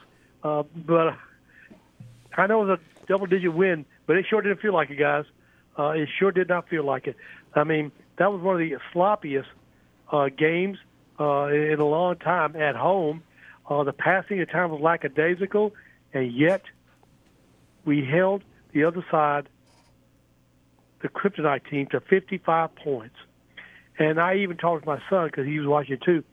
In the last eight and a half, nine minutes of the second half, A&M, I believe, scored no points. Yeah. They like the last nine minutes or so. Uh, last nine minutes or so. Yeah, they uh, were held without a basket. and we were just almost as abysmal. Had we scored maybe just 10% more of our usual scoring, we probably would have beaten them by 20 points. Yeah. And and uh, yet, with all that, we came out of there uh, tooth and nail. Uh, I have no nails left. Uh, so we're doing what has been uh, almost uh, a horror show for us against that team. But what I will say this about their coach, unlike many other coaches, I respect him. He made a lot of really complimentary, glowing comments about uh, the students, uh, the the arena, and, uh, and and the coaching and the playing. I don't know if you read some of his comments after uh, the post game comments he made. I'm talking about Buzz Williams. Oh yeah, he had, yeah he had some amazing uh, comments, which I actually brought up to uh, Coach Pearl about. Yeah, and that was excellent interview. I am so I don't know how you did it, Ryan, but congratulations. You deserve a huge bonus for, for whatever it took you to get uh, Coach Pearl on the show today. Uh, that is compliments of Brooks Childress. He did a great job. Brooks did it. Said, okay, well, give him a, uh, a bonus as well. Then, all right. Uh, that was really, uh, and I loved. Who was it asked him, uh, "What do you consider to be our weakest part of the team?" he said, "I'm not going to tell you that on air." That was me. I, I asked that question. I, I was hoping he'd at least you know maybe give me a little bit, but I, I like the way that he answered it. That, that was Yeah. that that was good stuff. Good try, good try there, Tom. All right, so uh, guys, uh, be, beyond that, uh, my son and I were trying. He he follows. He, I mean, he's a fanatic about college basketball. So I asked him. I asked you the same question. The remaining SEC teams that are left, which ones do we, or which one do we have the worst matchup with? Uh, of the rest of the SEC schedule, Yes. Uh, I think you got to look at the two best teams in the league, Tennessee and Kentucky. I mean, Auburn is uh, is really really good, and so you're you're looking at how Kentucky can score the ball, and also Tennessee's always been a physical presence. It's been tough to deal with. That uh, Alabama in Tuscaloosa I, I, is going to that's going to be tough. that one will be tough that's, as well. That's They going to score be a tough. lot. Yes. Yeah. Well, my son said Alabama and Kentucky. I mean, Yeah. Alabama and Florida. He said, in fact, it's been a long time. Guys, do you happen to know off the head how long it's been that we they have beaten Florida at Florida? I, I don't know. I don't know off the top of my head. But that anyway, that was the one. That was two teams he said we probably had the most difficulty with. So, um, with that having said, guys, I want to bring your attention to something that I was not prepared to discuss, but uh, is troubling, and I don't know what credibility it has to it, but it came uh, via the, the Auburn 247 Sports, some of the posters there, and it said Cadillac uh, is trying to be, get pushed out. So I went to the actual source of the information, and it comes from a website called FlyWarEagle.com by a sports writer, I guess, by the name of Andrew Hughes, and it's entitled "Hugh Freeze wants Cadillac Williams gone from his Auburn football program," according to Alabama analysts. That analyst uh, goes by the name of um, Ronald Evans for Bama Hammers. Guys, what do you know or not know about Ronald Evans? Uh, N- nothing. Yeah. Absolutely nothing. I, I wouldn't. Okay. I wouldn't trust he, what he says. If if if that guy told me that the sky was blue, I would question it.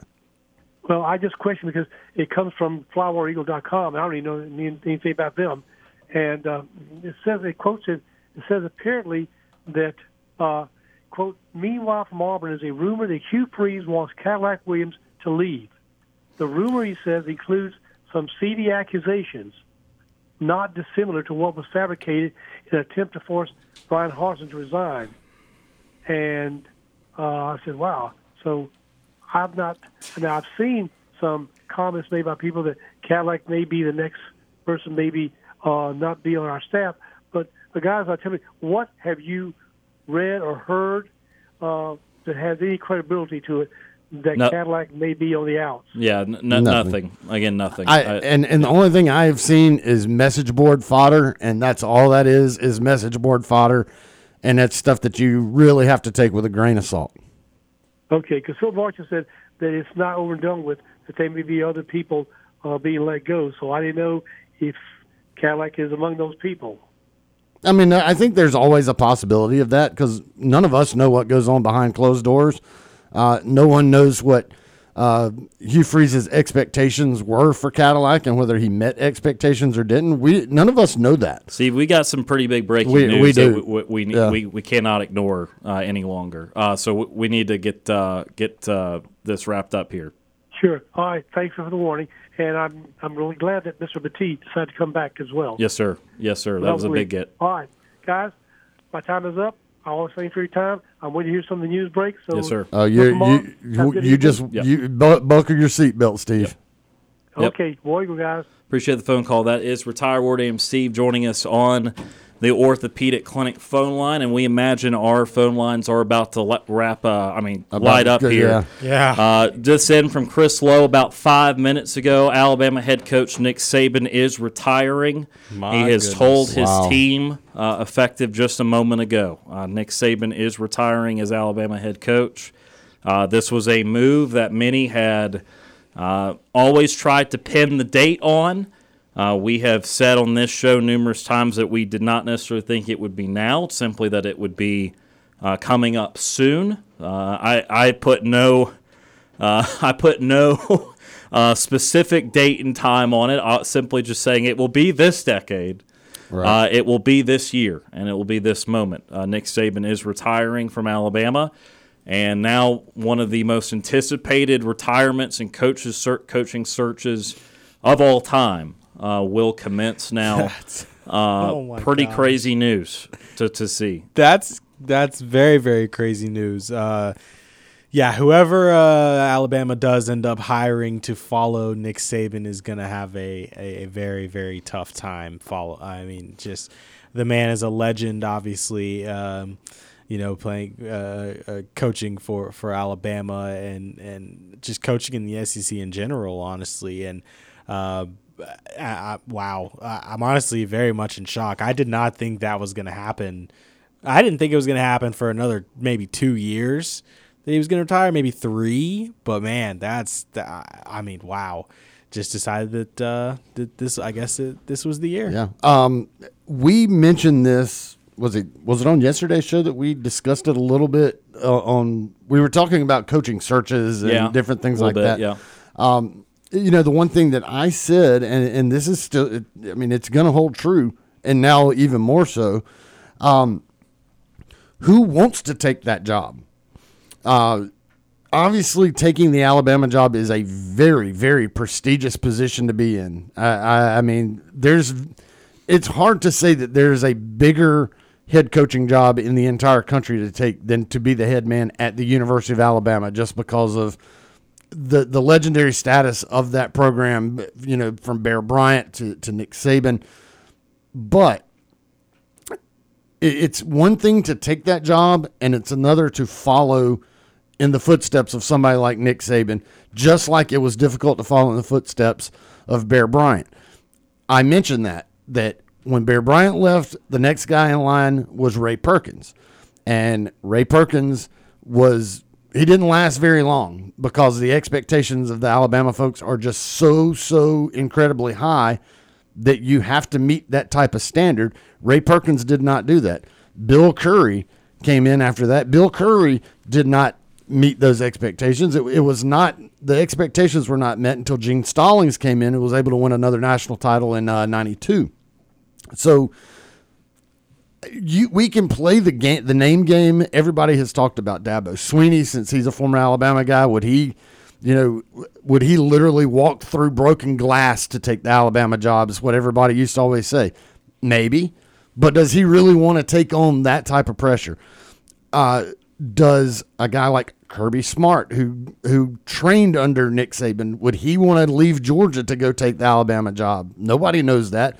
Uh, Sarkisian, any of these guys that are from that Nick Saban coaching tree, are they willing to take that responsibility and be that guy that follows up Nick Saban?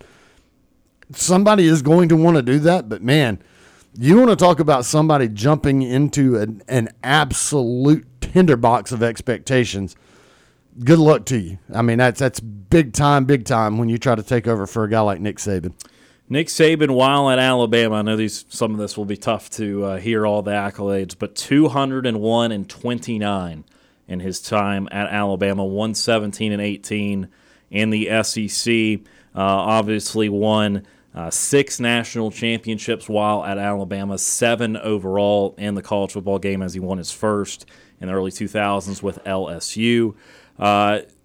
Unbelievable uh, to have it come to an end. I guess so suddenly in a way. Again, I know a lot of people knew that the end was probably coming pretty soon, uh, but uh, I think that it'll be uh, very interesting to see if Alabama moves quickly on a next person or if they've got uh, someone in mind.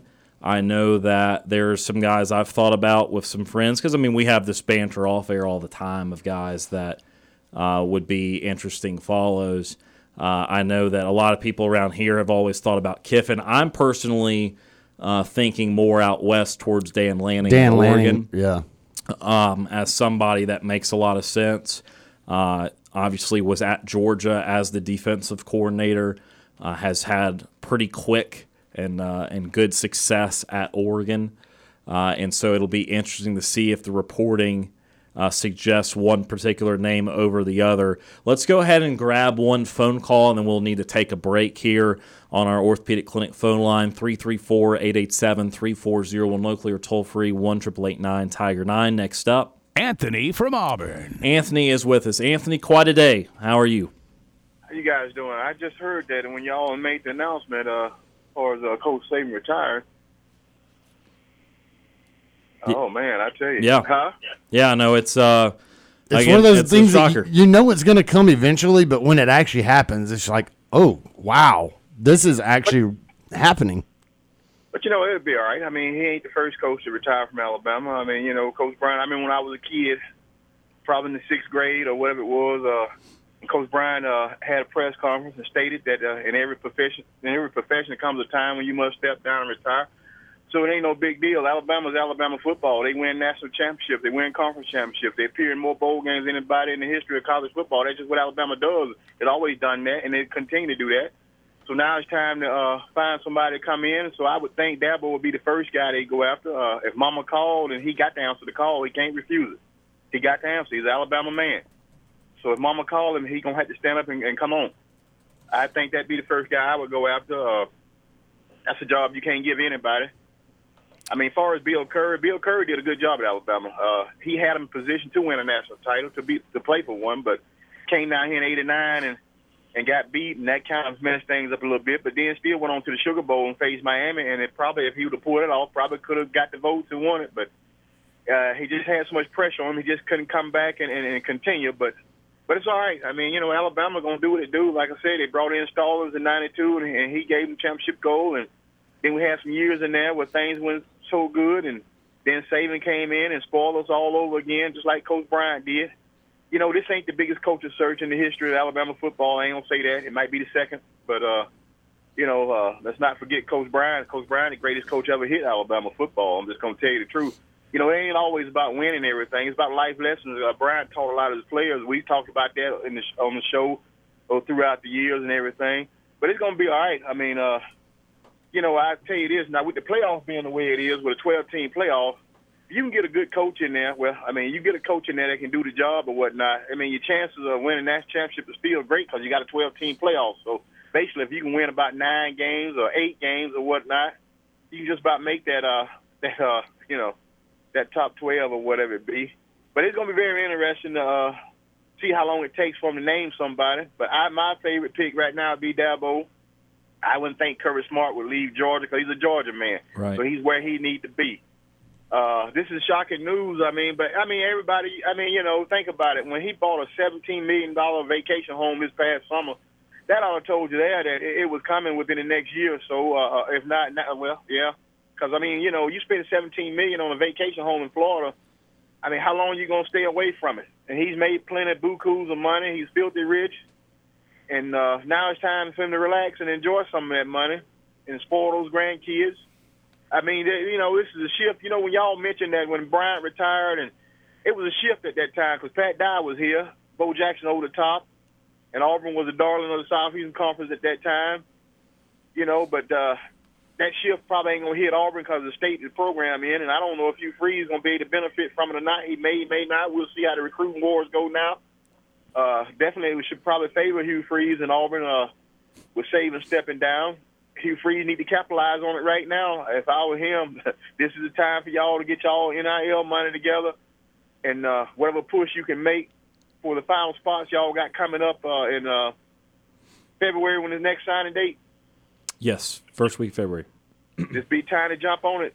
I mean, because it's going to make a lot of people change their mind, start searching. Who knows uh, who may hit the transfer portal uh, in the spring when it opens up again because of this announcement that's gonna be another time to jump on it and grab something. So this is time now to be strategizing with the powers to be and the people that make the decisions and got the money in their pockets. This is time to get on it. This is time for y'all to. I mean, anybody uh, that really want to win and they know they got the finances, hey, y'all better get on it because uh, who knows what might come out of this Pandora box that's been opened now. I mean, you never know how many players. Now, okay, now the juniors, the juniors. Uh, right now and the seniors to be coming up, uh, they can openly transfer now to saving to retire, right? Uh, I mean, the portal's still got to be open, I believe, but uh, but yeah, no, I mean, I think all the, the portal transfer rules apply so the portal does have to even if the all right the, the portal can't close and they still and they change their mind right? You, can, you can't do that what you're saying right? I, I don't think so. I think the next time the portal opens in the spring obviously everyone can okay. leave but but I, I, I could be wrong. I will I will double check what I can but uh, I think right. the portal's closed it's closed. Well uh, when he made his press conference well well I guess I had to catch that on on uh, YouTube or something I catch it on the news when they show it man I, I tell you you know I I thought at least he'd give it one more year, maybe two. You know, I thought, but uh, I guess not. But uh, Lane Kiffin definitely not the choice. Uh, that man's a playboy, and uh, I don't think the Alabama people want anybody like that up there on the campus. Uh, looking at all the young girls, he's got a girlfriend now, twenty some years old, and you can't have no man on no campus like that. Uh, head coach represent the university in a first class manner, and he's running after the cheerleaders and the majorettes and the sorority girls you can't have that. That man ain't gonna be able to represent Alabama football the way it needs to be represented. Don't get me wrong, he's a he's a good coach, a genius, if you will, uh, offensive mind, but no, you can't have that. And uh, he's already proven uh, what he did with Southern Cal and old school Southern Cal, Heisman Trophy winning, that old Rocky Top Tennessee, and then those uh, win baby Raiders. He's already proven he, he ain't the man for no, that kind of program. He's not. He's already had his chance. And, you know, uh, most people only get one shot at that kind of job, and once they wash out of that, that just it. He, he don't need. Oh no, he don't need that like that. But guys, I, I tell you, if they caught me on a roller, this is like being on a roller coaster, I guess, uh, so to speak. Uh, I mean, you know, good God Almighty. When y'all said y'all had some news announced and couldn't ignore it no more, I had no idea in my wildest dreams that's what you was gonna say. Yeah, I, Yeah. I, good God Almighty, I tell you, boy, boy, boy. All right, well, Uh, look- I'm telling you, we we had Steve on, and we're talking and talking and talking, and these guys, I didn't see it; they saw it. There was an audible gasp from everybody in here, and it was like that. That point, it was like, "All right, Steve, we got to get you gone." Like, but there, there was just like an Love audible you, love you to gasp. death, Steve. But Like, uh, I mean, just everybody just went, "Oh my gosh!" I mean, it was that's that's that's incredible. It's one of those memories that you'll always Yeah. have. I'm sure everybody has that with with Bear Bryant, but that's a memory now I will always have is the audible gasp from the entire studio when they saw it on Twitter. you know, I wonder is one of these things where maybe in four months or not, I don't want to, don't nobody get the wrong idea here, but one of these things, you get another announcement, he didn't uh, passed on and went to glory. I wonder if it's going, you know, because when you look at Joe Paterno and Bear Bryant, coaches like that, once they retire, they don't last long. You know, uh, you just never know. I, I'd hope not. Yeah, we certainly, hope- certainly hope not. You know, uh, I tell you, oh man, this is this is something else. I, you know, uh, man, I tell, you know, if you think about it, this season he's been more mellowed out. He ain't been as inten- intense as he has once was uh, in previous seasons. Seemed like more grandfather like, just more. You know what I mean? I mean, I guess everybody saw that. You know, I guess when you watch the games and whatnot, his demeanor, and mannerisms, when things didn't go well, it just didn't blow up and explode at the degree that he used to. Sure. I mean, again, I think that there are when hindsight will always be twenty twenty, and when we look back and look closer, we'll say, okay, we we kind of see where it was coming from. However, I still think that I mean, when you go, I mean, he was on Pat McAfee's show I think a week ago saying he wasn't going to retire. I think that you still uh, look at it and say uh, we were thinking maybe one or two more big runs at it, and certainly I, I think the team is going to be roster wise in a pretty good space next year. Uh, I, you know, I don't. Th- we knew it was near, but I, I don't think a lot of people boldly thought it was indeed this year. you know, because I thought he'd be out looking for a defensive coordinator. Because I'm not mistaken, the defensive coordinator uh, took another job, didn't he? Uh, no, he retired. Kevin Steele He retired. retired too. That's right. That's Yeah. right. Right. That's right. He retired. Yeah, I saw he retired. Kevin Steele retired. And I, and, Oh, and I thought, well, let's see who let's let's see who he brings in. You know, uh, will he go with Charlie Strong or either ain't T. Rob up there? Yes, he was. Uh, I think he was the number two guy on defense. Yep. And you know, there's a lot of reports that T. Rob was in the running. Uh, he might be named, or, or or or they might go get somebody else or whatnot. But those names were popping up, and and I was looking to see what he's going to do the next three or four days or, or whatnot.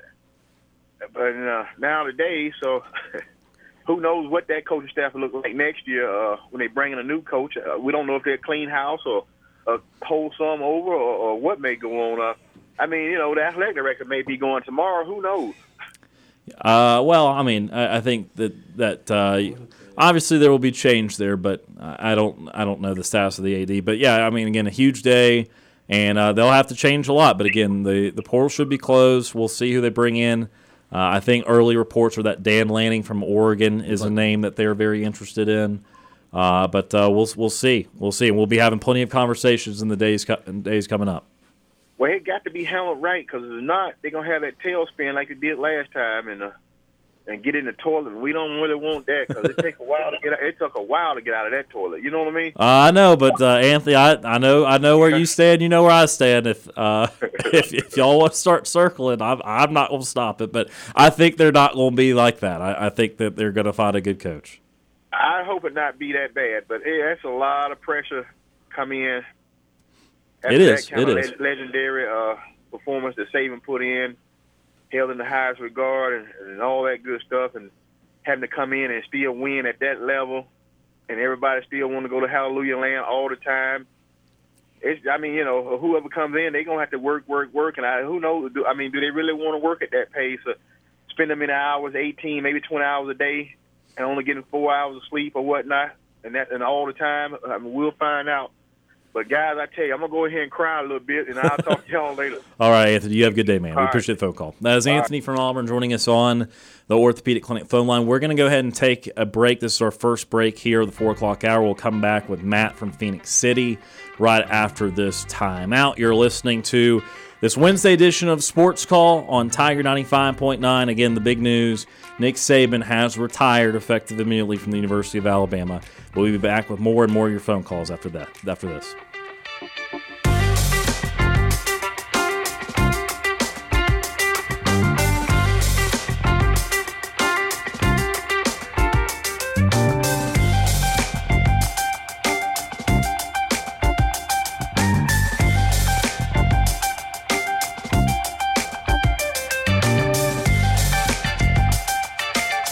We need a timeout.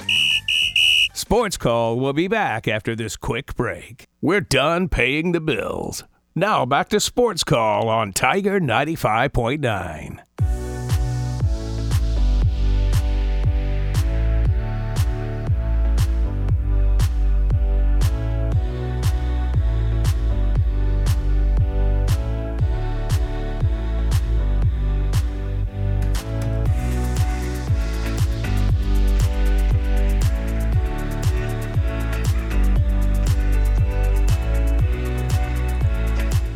Welcome back to Sports Call, Tiger 95.9, the Tiger.fm, and the Tiger Communications app. Ryan Lavoie, Tom Peavy, Kam Berry with you here on this Wednesday.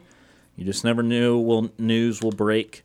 We've certainly had news. I mean, Auburn's had coaching news of coordinators Goodness in recent gracious. days, but that pales in comparison to today's news that Alabama head coach Nick Saban is officially retiring. Again, reminder: we do have a already scheduled interview at 5:15 with Joe Bartle of RotoWire. He'll talk NFL, but all the other stuff for the rest of this show will be coaching related, and uh, certainly more on this news. More of your phone calls if you'd like to give us a call today: 334 887 3401 locally or toll free one at 888 Tiger 9. With that, let's go back to the Orthopedic Clinic phone line now. Matt from Phenix City. Matt is with us. Matt, how are you today? Man, I'm good. I'm gonna tell you guys, you might want to wrap the show up early and go buy some toilet paper while you got the chance. Uh, you know, I'm glad you mentioned that. I pulled up the Toomer's live feed, and there is nobody rolling Toomer's corner right now. no, I don't. I don't. I don't think anybody will do that.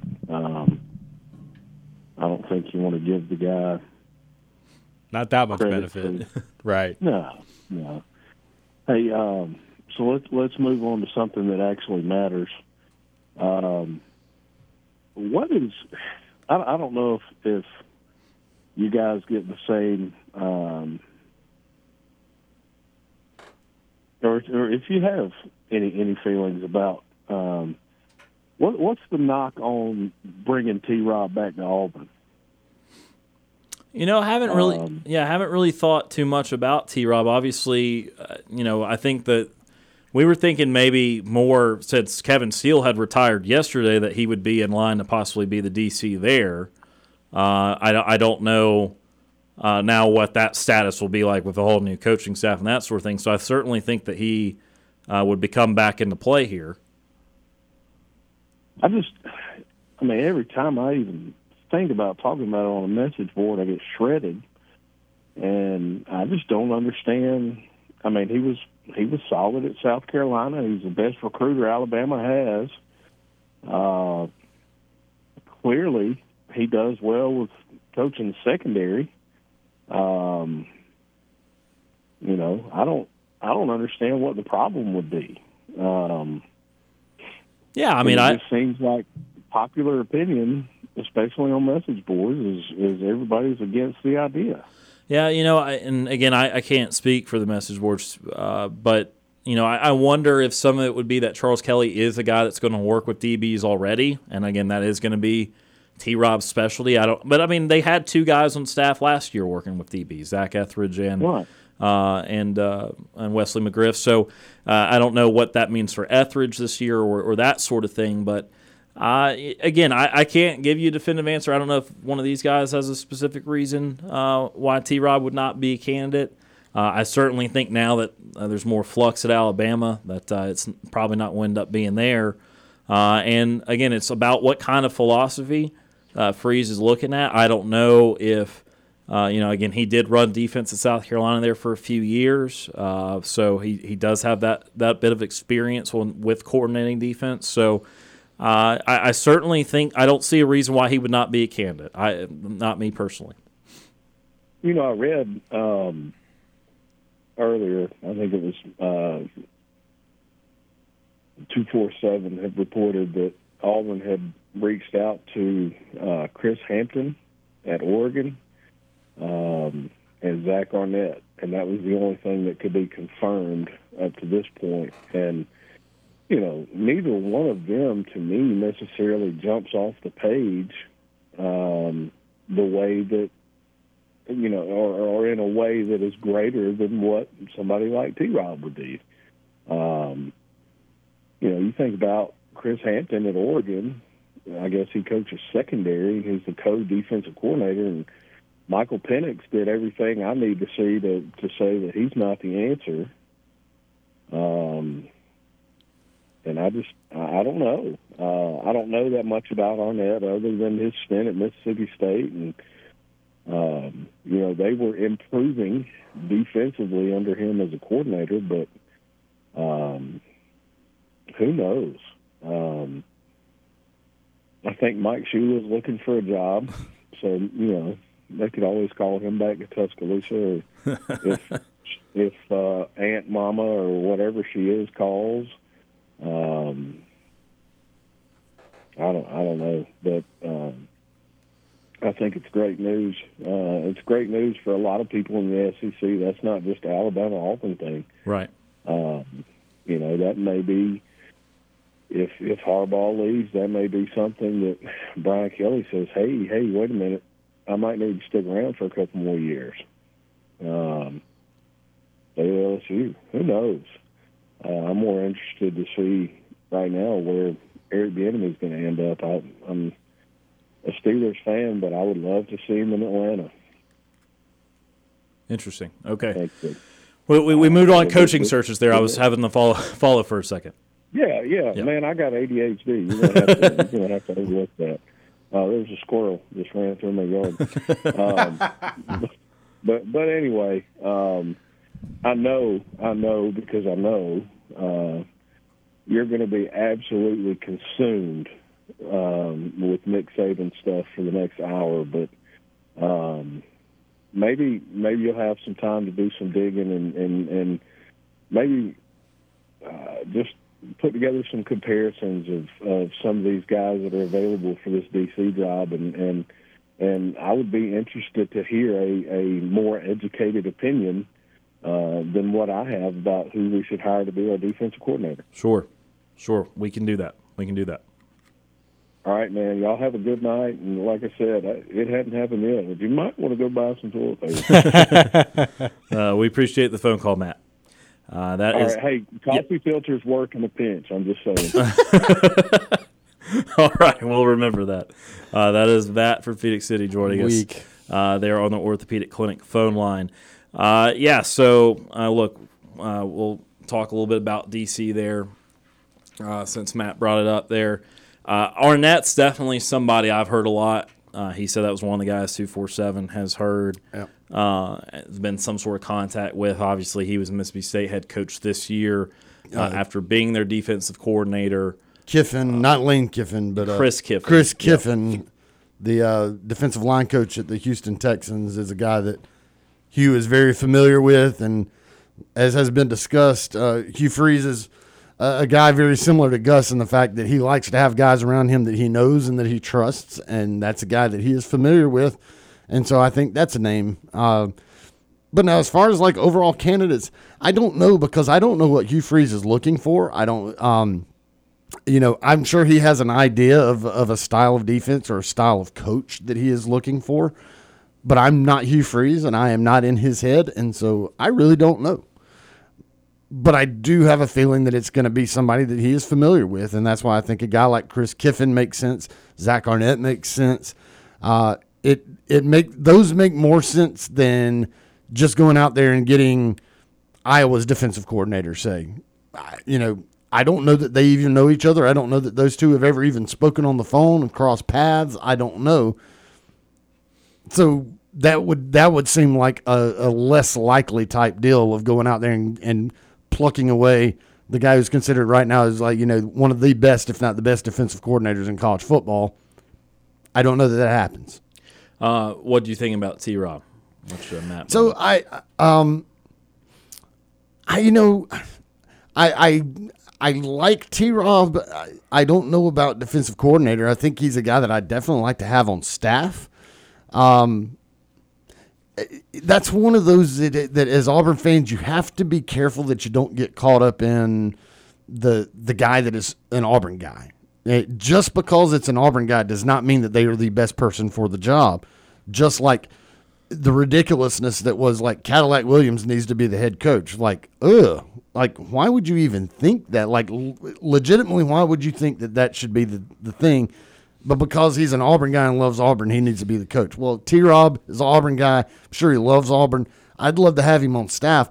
I just think there's better options for defensive coordinator than T Rob. okay, let me give you another Auburn guy though. Would uh, Travis Williams be a better option? I Travis I, to me, I think Travis Williams would be a better option than T. Rob. My only thing with Travis Williams is is he proven enough yet? Um, I mean, he did okay at Central Florida, but you know, moved on and Arkansas. I mean, what?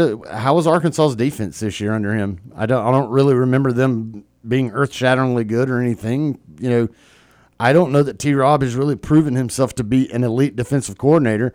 And I think what Auburn needs is an elite defensive coordinator, not just a guy that played here at Auburn and we're going to plug and place, you know, former Auburn guys in here. I'm afraid that that that T. Will would be that at the moment. Now, can he eventually become a stud defensive coordinator? I'm sure he can. I think he's got a great football mind and he, he definitely knows how to recruit. But I think right now he's still a little bit unproven. Uh, when I was looking at some of these defenses, just to tell you how they grade out points per game, I know it's the most basic statistic. Uh, Arkansas this year was 80th in the country. They were 28 points a game. You do have to keep in mind their offense was terrible, uh, just just awful. And when you're on the field the whole game, that will that will matter. So I don't think that they lost a bunch of games because of defense this year. I really feel that they lost a lot because their offense was was not what it was supposed to be. I was going back through Arnett's tenure at Mississippi State. He was the DC ever since Leach got there in 20. And again, just very average results in the in the arc of college football. Uh, they were 58th in defense. Uh, they're in 2020. They were 62nd in 2021, and in 2022 they did jump up to 40th. So okay, there's a little bit of progression. 40th at Mississippi State uh, with those players. You know, okay, that's not a bad job. Uh, it's not. I'm not convinced it's awesome, um, but but that's the resume there. Obviously, you got the head coaching job, and they were just not very good this year in general. That all they also had offensive issues with Rogers missing time and changing their offensive philosophy. So you know, again, I, I think that it's not it was not solely one side of the ball issue there, but you know, I don't know. I, I don't think that they're.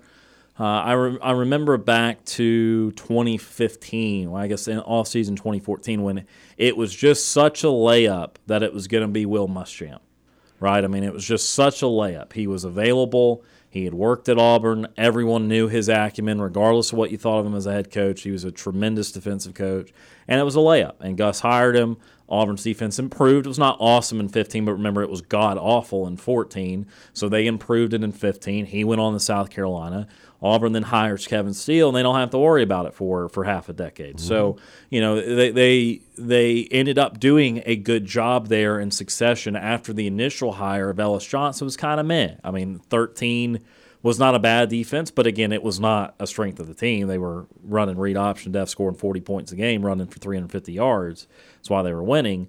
And then 14, the defense just got worse, and it was beyond repair. And again, that went into the Muschamp and Steele hires. But uh, I don't think there's a layup this time, is the moral of the story. And I also am not seeing a guy necessarily of the guys that have been mentioned that is that Kevin Steele, old grizzled veteran that has been at 20 different schools in 30 years and is just going to kind of be an adult in the room. Now, again, Ron Roberts was more of that veteran type of guy. And again, we're still trying to figure out exactly what all went wrong, what's different philosophy wise, and that sort of thing, where Auburn wants to go. Uh, and and also to be be fair, it could be Charles Kelly. I mean, that would be about as veteran as it gets. We we've not mentioned that there. We mentioned him as someone higher. They could just simply just elevate him and Yeah. go ahead and make him defensive coordinator. And, and, and that's that's something that they could do. And he's been a coordinator. He has more of that veteran experience. Weird year at Colorado there, uh, but but certainly is well regarded for his recruiting. So that's a name to keep in mind as well. And also, the last thing I'll say is something we did say yesterday too. I don't think the sense of urgency is necessarily that high in there. Again, with the recruiting cycles the way it is, knowing that you've only got the February signing period remaining, I think that obviously most of the high school stuff is done. You always want to get a guy in there so you can work on the next class, work on your current players, which is always a big deal but I don't think that they feel like they've got to get that accomplished by tomorrow or, or anything like that. Uh, and, and look, now the ripple effect that Saban will have, to transition uh, into that real briefly before uh, before we end, end this hour. Um, that will cause, and, and that's what Matt brought up, that will cause everyone to think differently. It just will. Uh, you will think that there are more spots towards the top of this league available, which in turn, in a 12 team playoff, makes you think you have a better shot. If you're Ole Miss today, you now really love your chances of having an opportunity next year to be a top two team in the SEC, top three team at least in the SEC. If you're Texas, you are very excited that Nick Saban is not going to be there next year. If you are Florida or all these bigger programs, Tennessee, any big program, even if you're struggling right now, you are excited because for right now, and look, who they hire, we'll see. What they become, we'll see. They're still going to be really good. It's Alabama. They're not going to settle to be terrible. Um, but it's going to be near impossible to be what Nick Saban was. But if you're anyone in this league with any sort of aspirations for the top, the equation to you changed today because you don't have an absolute anymore. You knew with Nick Saban and Alabama, they were going to be alive for a national championship until the very end of the season. What, since 2008, it might have happened once where they weren't? Where they didn't go to game 12, they didn't go to the Iron Bowl with the chance to win the title. It might have happened one time in 15 years. Yeah. So that's about as absolute as it gets. And now, regardless of who they hire, they might hire someone that puts them in the playoff almost every year and, and wins a, a title. But it's not going to be to that level, and it's not going to be an absolute like uh, like Nick Saban was. So if you are anyone in this league with any sort of aspirations, your equation changed today. And and that kind of shift, I mean, again, that's why we just moved Earth to start talking about it because that kind of thing doesn't happen very often. Uh, there's only a few programs that have gone to all these playoffs or to most of these playoffs. Alabama, Ohio State, uh, and Georgia, and then you know Clemson, but they have struggled the last few years, uh, and they've kind of been replaced by Michigan the last few years. That's about it. You know, I mean, everyone else has cycled. Everyone else has has taken some turns, been here, there, and, and everywhere. But Alabama was one of about four, three or four schools that you could rely on being there. And and and again, now we'll see. I, again, I'm not going to make any bold proclamations other than the next guy is not going to be the greatest coach of all time. So you know that that's about all we'll roll with there. But uh, it's going to be fascinating to see how everyone reacts, uh, how much uh, the recruiting ramps up, what these schools think about, and uh, again all the ripple effect that it will have. We're gonna we are now out of time, excuse me, for hour number two. Again, we do have that Joe Bartle interview lined up for five fifteen. We will get to that in hour number three, but more on the retirement of Nick Saban, next steps for Alabama, what it might mean for Ryan Williams and the recruitment of him to Auburn. That and more is next in hour number three. You're listening to the Wednesday edition of Sports Call on Tiger 95.9.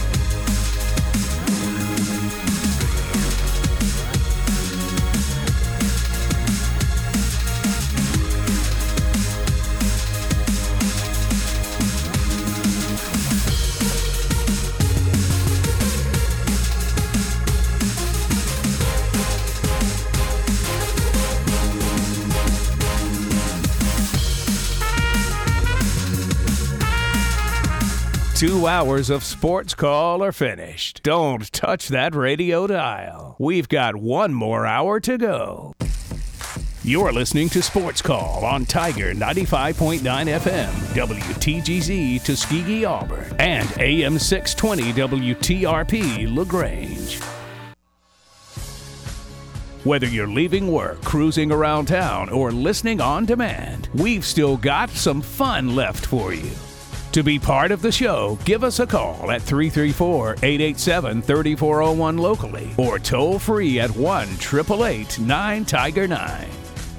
Auburn's first and Auburn's favorite sports talk show has been on the air since 1995 and is ready for 60 more minutes of fun. Now, let's get this hour of Sports Call started.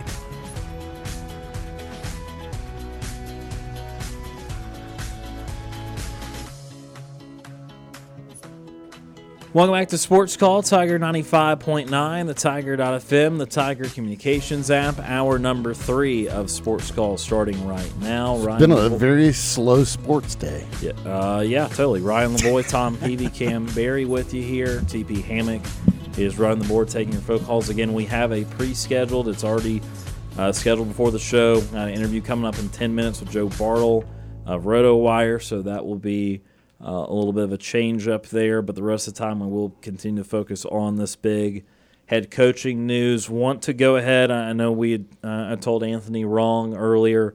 Uh, when a coach retires, the portal does reopen. So uh, it is going to be open for 30 days after a coach leaves. Uh, so Alabama players will have the opportunity to hit the portal if they'd like. Uh, I'm sure some will. We will see how quickly they hire a head coach. We will see who that is, and we'll see what they'll be able to do roster management wise. But I will say this, and this is not trying to peddle some sort of Auburn opportunistic, opportunistic view or someone that is ready for Alabama to meet its demise. But it has never been a worse time for an all time great coach to retire with how quickly rosters can flip Yeah. uh, to have the opportunity for these players because of a departing coach to now get in the portal. That is not something coaches 10 and 20 years, uh, or programs rather, had to deal with 10 and 20 years ago. Uh, it is something that is uh, certainly new to the last couple of years of football. And with these roster management decisions and personnel and that sort of thing, it becomes ever ever more difficult to hang on to players in these situations. Now that also pertains to Ryan Williams, who of course is the five-star receiver that everyone has been talking about for months now, and what his decision might boil down to. Um, again, he has been quoted in the past saying, "As long as Nick Saban's there, I'm there," um, and of course Nick Saban's not there anymore. So that will be a very tough uh, decision now, and will be tougher for Alabama to maintain that one. Obviously, Auburn would be the ones that would reason to gain there. Although I think there is a visit scheduled to LSU Right. involved there. I think Texas too. Uh, Texas, it is. Texas, not LSU. Yep, Texas. Uh, so uh, there is a lot there. The last thing I'll get to, let you guys get back in, is the potential buyouts for Alabama candidates. Dan Lanning's potential buyout would be twenty million. He is somebody that is reported as one of the favorites. Uh, Kalen DeBoer, who I would strongly suggest Alabama not hire, uh, or hire, I don't care. Uh, Twelve million, and then Dabo Swinney is going to be seven and a half million. That is not much. That's much. not a lot. Not a lot at all for Dabo. James Franklin at Penn State is six million, Eh. and Mike Norvell is only four million. Eh. All right. Interesting. Thoughts? That it does not have to be on the replacement, but more thoughts. Yeah, Uh, well, I, I was just going to mention Hugh Freeze has taken to Twitter and uh, and has given his thoughts. Uh, I'm just reading straight from what Hugh Freeze put out on Twitter. Uh, hard to express how much Nick and Miss Terry have meant to Jill and I as friends, and you have forever set the mark for many to chase in this profession. Enjoy retirement. So that is Interesting. that is from the fingers of Hugh Freeze. Marlon Hun- Humphrey, uh, obviously former Alabama player, tweeted, "I would have been in that portal so fast after I heard Saban retiring." LOL. So, if that goes to show any type of, you know, how players think when they a certain coach retires, leaves, whatever, and obviously Saban being the one of the greatest, if not the greatest, college coach of all time, uh, you know, leaving the Alabama program. I mean, I think I would expect a, a very high amount of roster turnover. In all honesty, Um, I, I'm very curious as to what spurred this decision uh, for Saban. I, I so he appears on the Pat McAfee show every Thursday. I was actually reading that. So if he comes on tomorrow, you know, to, I mean, obviously this is going to be the biggest thing. You know, talking about for the next probably week at least. Oh, yeah. Uh, so this will it'll surely be interesting. I wonder if uh, you know if Pat McAfee's going to ask him. You know what what uh, what made you come to this decision? Uh, you know, because it was just so sudden. You know, it's just kind of there were pe- you know like we talked about. You know, yeah, like in the next five years, something something for sure he's going to retire, but. There were no rumblings at all. It, it just, you know, Chris Low just dropped that ball and, or dropped the bomb, and it just, I mean, and then obviously it was everywhere. So that that's pretty wild. Uh, I, I I wonder how the roster is going to look at next year. I really think it might look pretty different, honestly. Just whoever gets hired, uh, it, it's gonna it's gonna be a tough job to follow. Uh, also, uh, Coach Gus Malzahn on Twitter. Uh, it was a true honor to coach against you throughout the years. Enjoy your retirement. So Gus Malzahn also chiming in on the Twitter.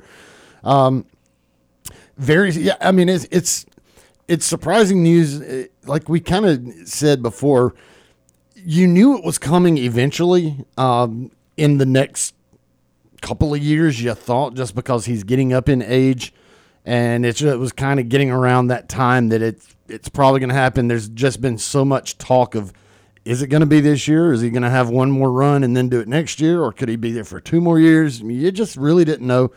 Um, it, it felt like after this season there was a little more talk about it than normal, and um, I think his daughter may have said some things that that kind of perked some ears up, wondering. Uh, it, it just seemed like there's a little more chatter about it this this year than in years past, and Well, the Florida vacation house too. the Florida well, and the Florida vacation house, the the purchasing of that Florida vacation oh, I forgot house. about that. That was so. That- That, that- was at the beginning of the season, Yeah. right? Yeah. I forgot about that. That that was so really long that ago. really perked up some questions on on where what his thoughts were.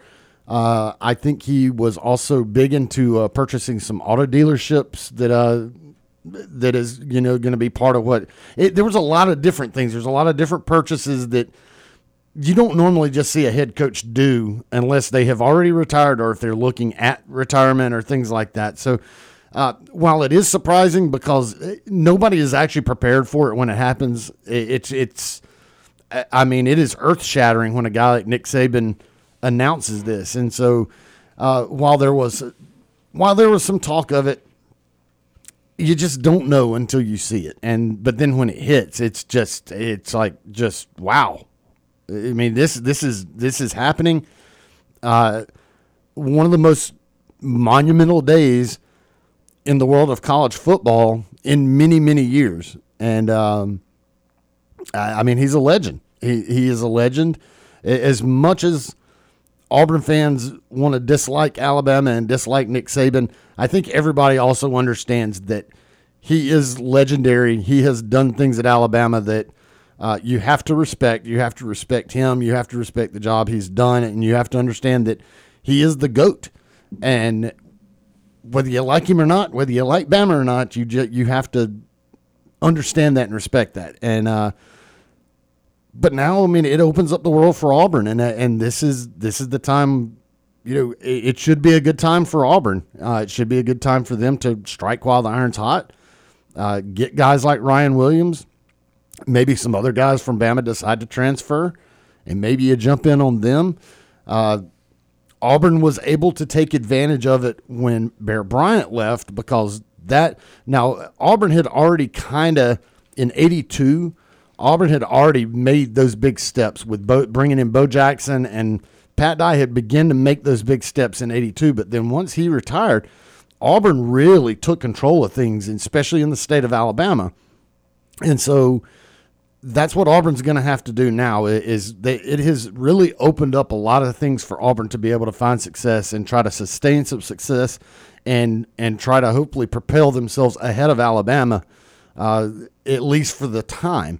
And so uh, it's it's big. I mean, it is it's so big on so many levels, not just nationally, but for Auburn as well. we need to take our next timeout of the show, and that's because Joe Bartle of RotoWire will join us to talk NFL playoffs. Of course, we'll have far more coverage after that interview, and of course, on tomorrow's show of this Alabama situation, also of Auburn's coordinator situation as Auburn looks for new offensive and defensive coordinators. You're listening to this Wednesday edition of Sports Call on Tiger 95.9.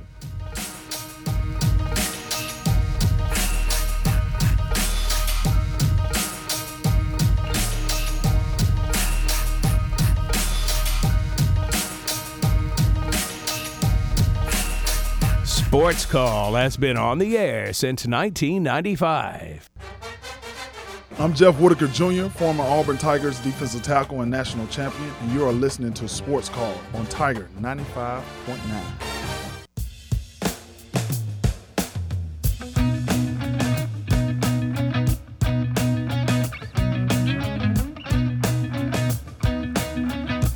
Welcome back to Sports Call Tiger 95.9. Ryan Lavoie, Tom Peavy, and Kam Berry with you here on this Wednesday edition of the program. We now go to the Orthopedic Clinic phone line where we welcome on Joe Bartle of RotoWire as we get set for the NFL playoffs to start this weekend. And of course, Joe, I know that the, the news around here uh, that former Miami Dolphin head coach Nick Saban has retired today.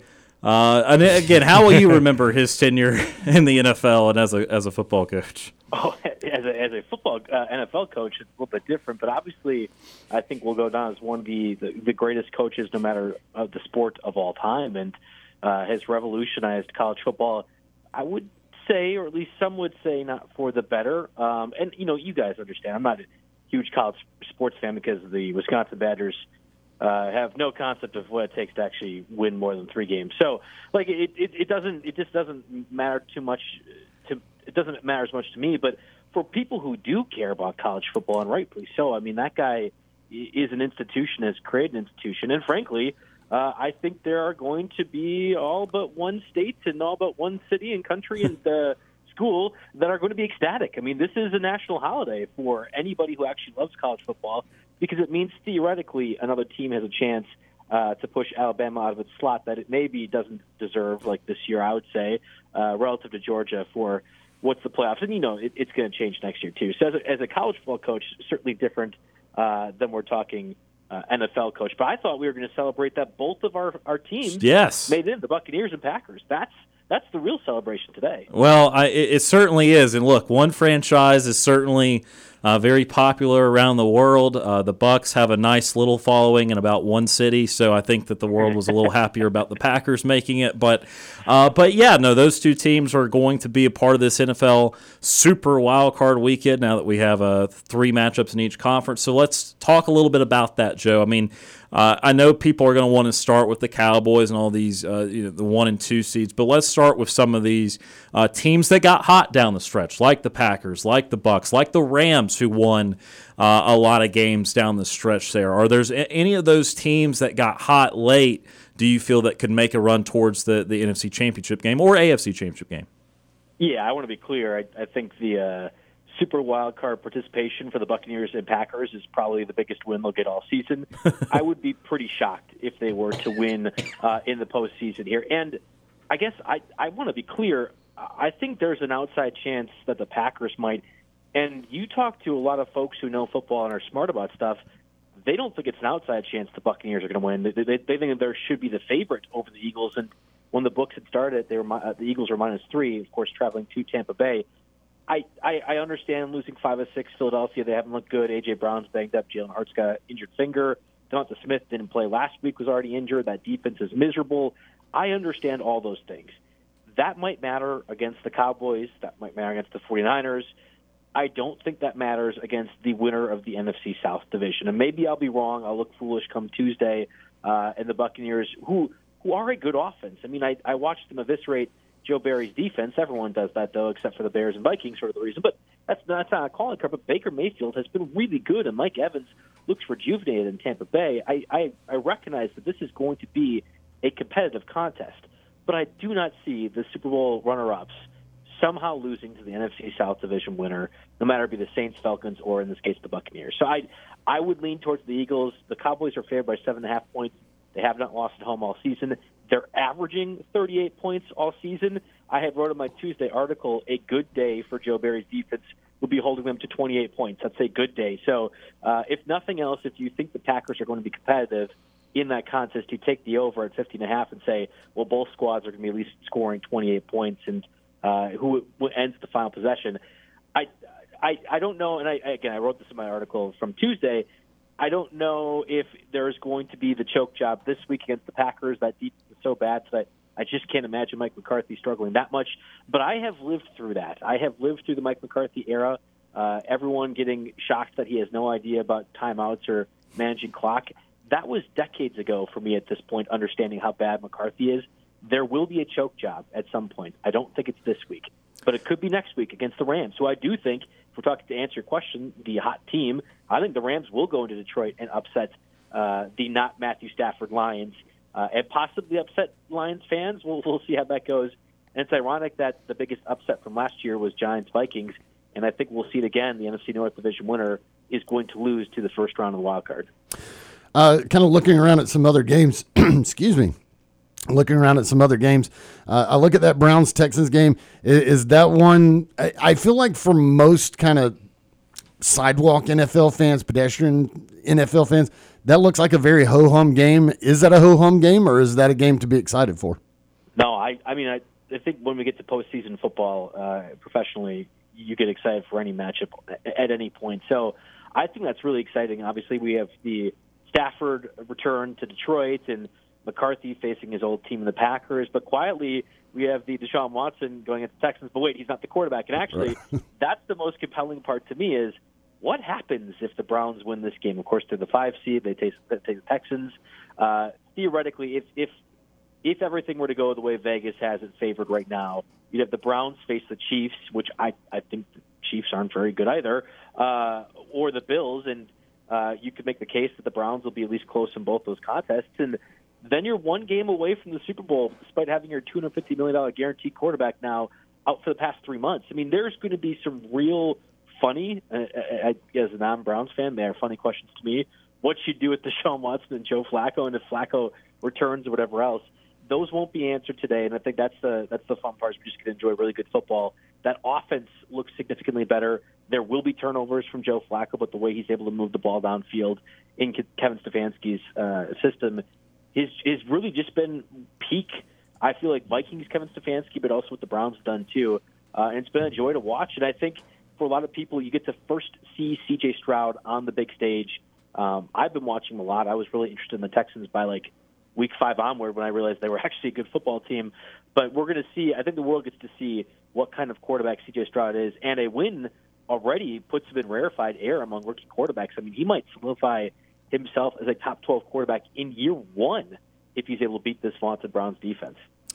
Joe, as we look with a little bit of an eye towards the future in the playoffs, too, I, I know a lot of people are wondering about what Kansas City will ultimately do. Obviously, the, the problems at receiver all season long, just kind of underwhelming, and the fact that they uh, are not on their home field. Uh, they are this week, obviously, against Miami, but if, if chalk holds, they would have to win two road playoff games to make it to the Super Bowl. So, what is your confidence level? Maybe not in Patrick Mahomes specifically, but just as the entirety of the Kansas City Chiefs and their ability to to kind of play a little, just just flat out better than they have this year. Yeah, and I and I had a brain fart. You had kind of outlined the standings part correctly, and I think that's important. So, if the Browns were to win against the Texans, like I think they will, but everything else stays chalk, you'll have the Chiefs, Bills. Browns, Ravens, interesting matchup when it comes to that but I, I actually think the Chiefs Bills one is compelling in in the sense that man, October, November, we had buried the Bills. They weren't going to make the playoffs. It had been a disappointing year. The Matt Milano injury, uh, Von Miller, stuff like that. Tre'Davious White, all these guys being major pieces out, no shot. And the Chiefs were kind of turning the corner. They had an ugly start to August, and you could see clearly issues with Kadarius Toney and Marquez Valdes-Scantling and the lack of consistent use of Rashee Rice and Travis Kelce, and you're like, oh, this isn't the Chiefs' offense that I normally know it is, but they still have Mahomes. Pacheco looks like a stud. And if we were to have that matchup next week, Chiefs Bills, it's going to be completely reversed. Man, Josh Allen looks rejuvenated. The the James Cook uh, refactor into the offense is fantastic. They're doing this without Stefon Diggs, right? There's going to be a lot of these accolades that you're throwing at Buffalo, but yet it's still a team that cannot beat KC in the postseason. Maybe the home field advantage matters. Maybe there's just Mahomes magic. We'll have to see. I would lean towards the Bills, I think, in that scenario, and I think pretty confidently as well. But I have been picking the Bills to beat and to, to get to the AFC Championship and emerge as Super Bowl contenders for years now, and they haven't been able to. Can this be the year? We'll, we'll, we'll find out. And Joe, we do want to ask you about head coaching openings, but of course, we want to get your thoughts. Again, we've uh, certainly enjoyed uh, being able to talk with you throughout the season about fantasy and about the league in general. Uh, and we know it's starting to come to a close here, so we do want to go ahead and get your thoughts on uh, what you think the likely Super Bowl matchup is. I know the 49ers and Ravens are favorites to most. Are they the favorites to you? I think it's going to be the Bills. Uh, I just talked about it earlier. I, I don't know if the Ravens will lose in the divisional round to the Browns or they'll lose uh, in the conference round. But I, I, I just and I, I have been the, the token Lamar Jackson guy for his entire career. I love Lamar Jackson. Uh, any playoff lack of success, I've really attributed to Greg Roman, if anything else. And um, if he were to lose again, I, I highly doubt it would be Lamar Jackson's fault. It could be the defense, whatever else. It just doesn't feel like a team that can rattle off three straight wins. Like I don't know if they can really get hot enough, and especially after uh, they had lost Keaton Mitchell, who was really the game breaker on offense. I thought at times that's a big blow that no one's going to be talking about if they were to get eliminated early. So I'm, I'm leaning towards the Bills because I think they have the easiest path. Again, you take the Steelers, that should be a win. They're favored by 10 points this week. If everything goes chalk, they're facing the Chiefs. I still think the Bills are prohibitive favorites in that case, and then it's either the Browns, Ravens, which I, they match up well in both those. And then the Niners get like the easiest cakewalk. They are not the 49ers might not have a competent opposition until the Super Bowl, depending on how the NFC breaks out. I mean, it, it was bad to begin the year. It was Niners, Eagles, and then nothing. And now that the Eagles are nothing, it, it just doesn't. Again, I, I have zero belief in Mike McCarthy, so that's where this stems from. I think the Niners kind of walk in there, and at minus 120 right now to make the Super Bowl, it isn't it isn't favorable betting odds, but they they seem like clear cut favorites. I don't know who wins that matchup, but that's how I kind of projected to be. And then, Joe, I'm going to throw a couple of situations here at you real quick and, and try and uh, get your thoughts on these big ones. So, uh, first, so there was surprising NFL head coaching news today, and that was that Pete Carroll uh, was being let go and, and, moving to a different role with the Seahawks. Uh, your thoughts on that decision from Seattle? Yeah, and it was followed by surprising news yesterday that Mike Vrabel had also been fired by the Titans, and that that fantasy situation in Tennessee is far more bleak than it is in Seattle. But I I was actually shocked by that one. Not so much the Vrabel thing. You know, I think Mike Vrabel is easily a top eight coach in the league. I have not been a proponent of Pete Carroll's for some time. Uh, as somebody who lived through the Fail Mary and the 2014 NFC Championship game, I just have a, a natural hatred for the Seahawks. So I recognize that any statements I'm saying should be couched because I'm biased. I, I very much so am. I don't think the NFL offense that Pete Carroll wants to run is an offense that can successfully win football games in the year 2023 or 2024. I, I, the it's not that the game has passed him by, and I think actually he does a really good job of getting the most out of the players that he has. But there's a certain cap to that, you know, limiting your possessions, uh, playing mistake-free football, yada yada yada. But it's it's still not a team and an offensive scheme that is going to win in today's day and age, and I think take advantage of the rules and necessitations of the offense with pass interference calls, stuff like that. So that you have Kenneth Walker and Zach Charbonnet, two second round running backs back to back years. You still have DK Metcalf, Jackson Smith-Njigba. I think Geno Smith, especially this year, is totally fine at quarterback, but you have pieces. That's going to be an interesting offense.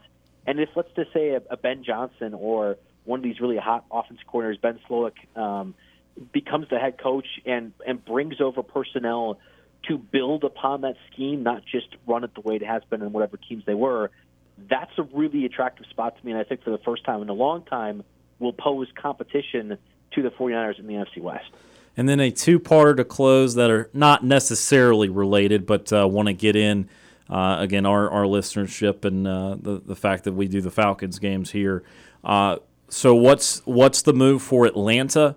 uh, and trying to best position themselves to utilize the great weaponry they have. And then the other part of that, again, not necessarily related, uh, with Bill Belichick in New England. Curious to see your view of, of that situation. Yeah, uh, so Sunday, Week 18, games end. Uh, as a fantasy analyst, my job uh, for the year is effectively done. I threw a party, not so much that my season was over, but because at 12:01 a.m. Eastern Time, Arthur Blank did us all, everyone in the entire world, a massive favor by removing Arthur Smith from the equation. I don't know if that unlocks Kyle Pitts. I don't know if that means Drake London and Bijan Robinson are guaranteed top 10 fantasy options. But those guys are all incredibly talented. And the last thing that I ever want to talk about is will Jonnu Smith catch more passes than Kyle Pitts? Stop. Please, for the love of God, stop. So thank you, Arthur Preach. Blank. Uh, you, you made my life so much easier, even though there's no guarantees in life with Kyle Pitts and Drake London and Bijan Robinson. Those guys should be electric players. And I think because you pulled the cord early and with what appears to be one of the bed, best head coaching candidacies uh, free agent for age candidacies say of, of decades now. I don't know if it's the Falcons are shopping for the Bill Belichick's of the world, or I don't think they're in a Jim Harbaugh situation, but they can easily attract a top offensive mind, much like I think the Chargers could too with Justin Herbert, and completely change the trajectory of the teams just by making a, mildly good call. It doesn't have to be a smart call. You don't have to like strike gold with DeMeco Ryans. I think the Falcons are in a great spot to attract any number of people. I don't know what it is or who they'll be after. I would hope an offensive mind. I think what they did in free agency with Jessie uh, Bates in particular, they, they improved the defense.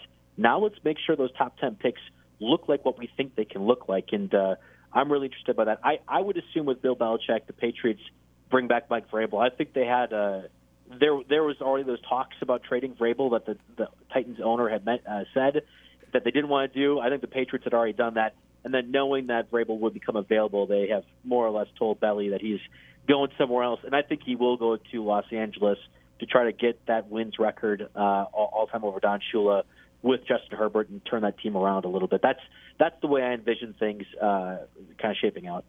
He's Joe Bartle of Roto RotoWire joining us today as he has all football season long. Uh, Joe, again, we certainly appreciate the time. How can our listeners follow your work in the off season, then with all the other great things that RotoWire has to offer? Yeah, I talked about it a little bit earlier, but I've been uh, doing my weekly betting article every single Tuesday.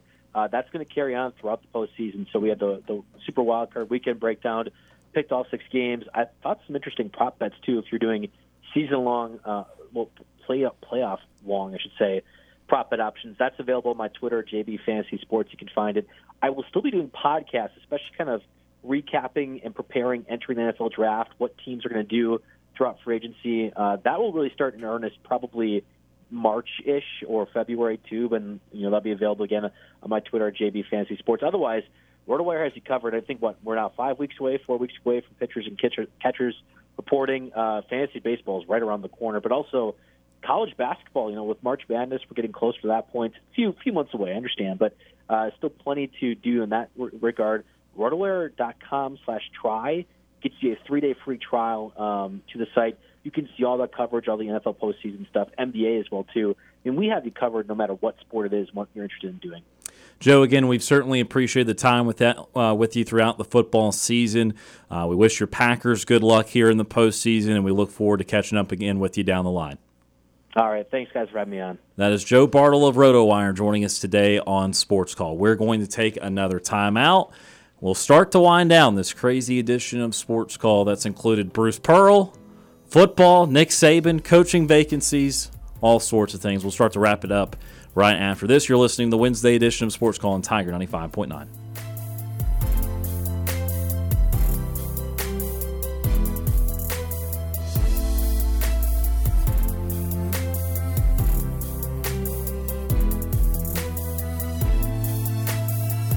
May we have your attention, please? Ladies and gentlemen, can I please have your attention? We're Auburn's first and Auburn's favorite sports talk show. Hi, my name is. My name is. My name is. Sports Call on Tiger 95.9. Let's get back to Sports Call on Tiger 95.9. Feel free to give us a call at 334 887 3401 or toll free at 1 888 9 Tiger 9.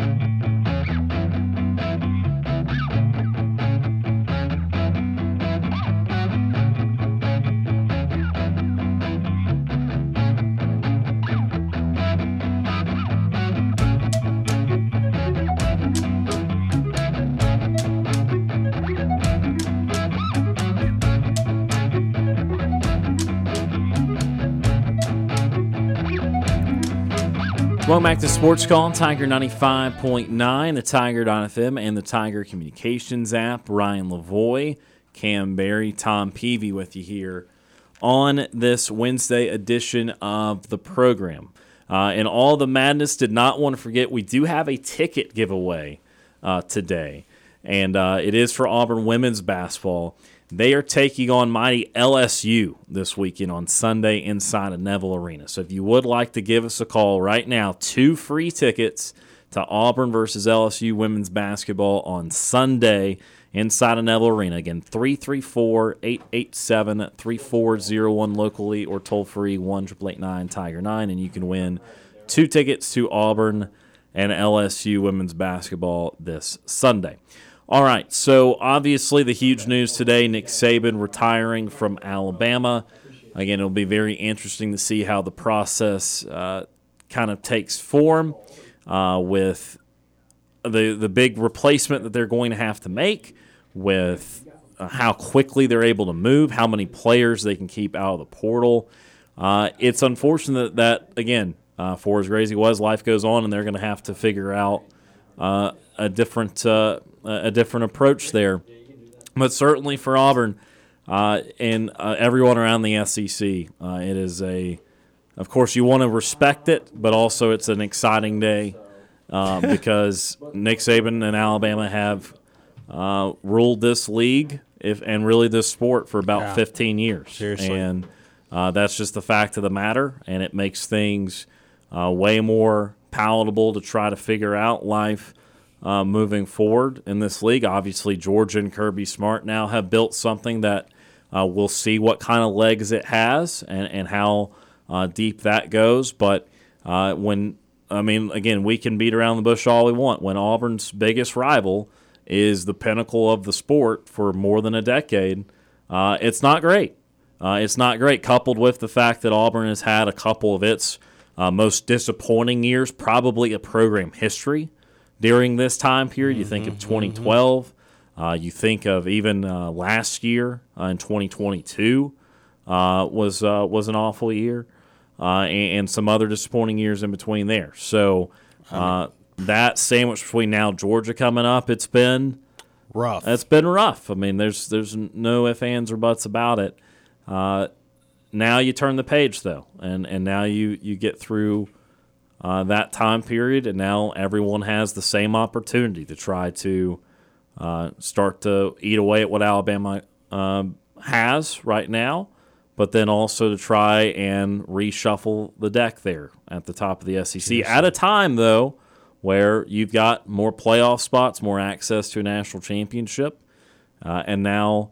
Uh, look, it's very possible Alabama hires somebody puts them in the playoff year in, year out, but uh, it's going to be hard, uh, really impossible to duplicate what was just done for 15 years. Yeah, very very hard to duplicate what's been done for 15 years. Uh, I don't know, you know, it's just I just I just feel a little a little lighter, don't you, Ryan? Don't you don't you, Tom? Do you feel a little lighter? Just a little Eh, like, like maybe yeah. maybe just kind of like you like on clouds a little bit or something like that. I, I think just- I think most Auburn folks are right now, just because this I- is going to open it- so much for recruiting. It's going to be it's going to be wild, I it, think. it, it it does that. It opens up the opportunity for Auburn to to kind of take control of some things, and uh, yeah, I mean there there's there's a lot of people out. I, I and I hate I hate to say the word dead because the man hasn't died, but the whole you know ding dong the witch is dead type thing. Yes. it, it- it's what it feels like for Auburn folks. That's what it feels like. It, it feels like the the wicked witch is done, and now you know We're it free. just we're free. It just it feels like that because you know uh, Nick Saban. I will say it again. You can dislike Alabama, you can dislike Nick Saban, but you have to respect what he did. And as Auburn fans, you have to respect and understand that they have put Auburn down and have been able to hold Auburn down, even though Auburn was able to get some wins over him. He took Alabama to a level that Auburn hopes to one day achieve, but I think everybody felt that as long as Saban was there, Auburn was not going to be able to get to that level. And now that he is gone, it feels like it, feels like uh, the elephant has gotten off your chest now. Uh, you know, the proverbial Crimson Tide elephant is now off your chest. I And saw what you were doing. and you can breathe. That's what it feels like. Uh, yeah. Uh, and again, it's going to be fascinating to see what they hire. I mean, again, we're going to talk more about it tomorrow. We, we'll also have to get to, again, more Auburn OC and DC stuff. When we've talked a good bit about that in the last couple days too, but continue to provide updates on, on that. Uh, but Tom, do you? I, I don't know how to frame this. Right. Take it with however you want to, but if you're Alabama, uh, if you if you're you, I mean, what what how would you go about this searching process? Who would be your first call, second call, etc.? Uh, I mean, obviously, if you're Alabama, you're you're you're Alabama, and so you're gonna shoot for the stars and and try to do that. Um, I I think Dan Lanning uh, at Oregon is the guy that makes sense right now. Um, I think Dabo makes sense, but Dabo has kind of fallen off there with Clemson a little bit, and Because he refuses to use uh, NIL and transfer portal, right? and it, yes, and and he's been very much against that. And it's like, well, guess what? If you go to Alabama, then that's what you're going to have to Yeah, do. you- That's that's bread and butter. I mean, even college So- football in general, you'll get left behind at this point in time if you don't do that. Yeah. But again, I, I'm going to say this also. What coach wants that job right now? Because the whole theory is whenever you have a legendary coach that steps down, you don't want to be the guy that replaces him. You want to be the guy that replaces the guy that replaced him. You want to be the second guy in line because whoever takes over, the expectations are just astronomical. And most of the time, that person that takes over is not able to live up to those expectations. So whoever takes over for that person is the guy that can then build it back up.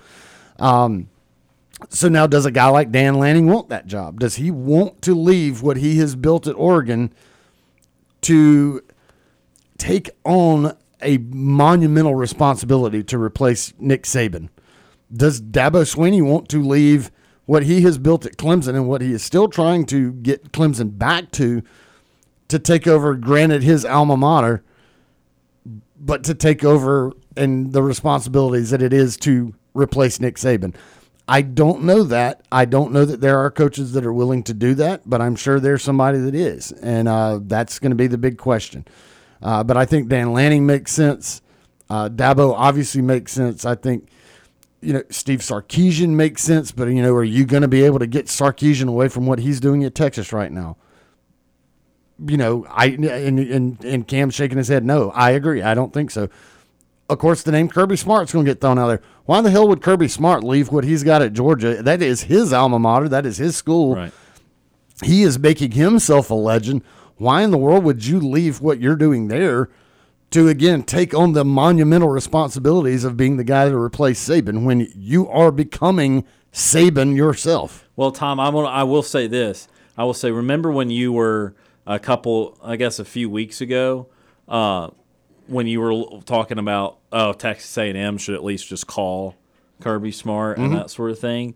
I think that uh, there would be the same thing in this instance. I definitely think there'd be valid to do that. I think Alabama would have to call him. You know, I mean, again, they're gonna he's gonna tell them no, but that's the one school. Alabama's the one school that if you don't look like an absolute clown calling Kirby Smart, that would be Oh, that sure. would be the one to do it. But uh, you know, I think that uh, we do have some more breaking news real quick here.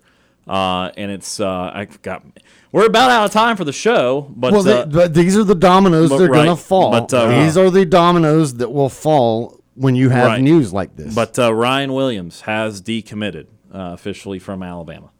Uh, Freeze again- five, baby. Here we go. so, again, that is the kind of stuff, as you said. Uh, Auburn is already in line to have the last visit with him there in the month of February. I believe signing day is the seventh, and I think those visits are all coming that weekend uh, prior.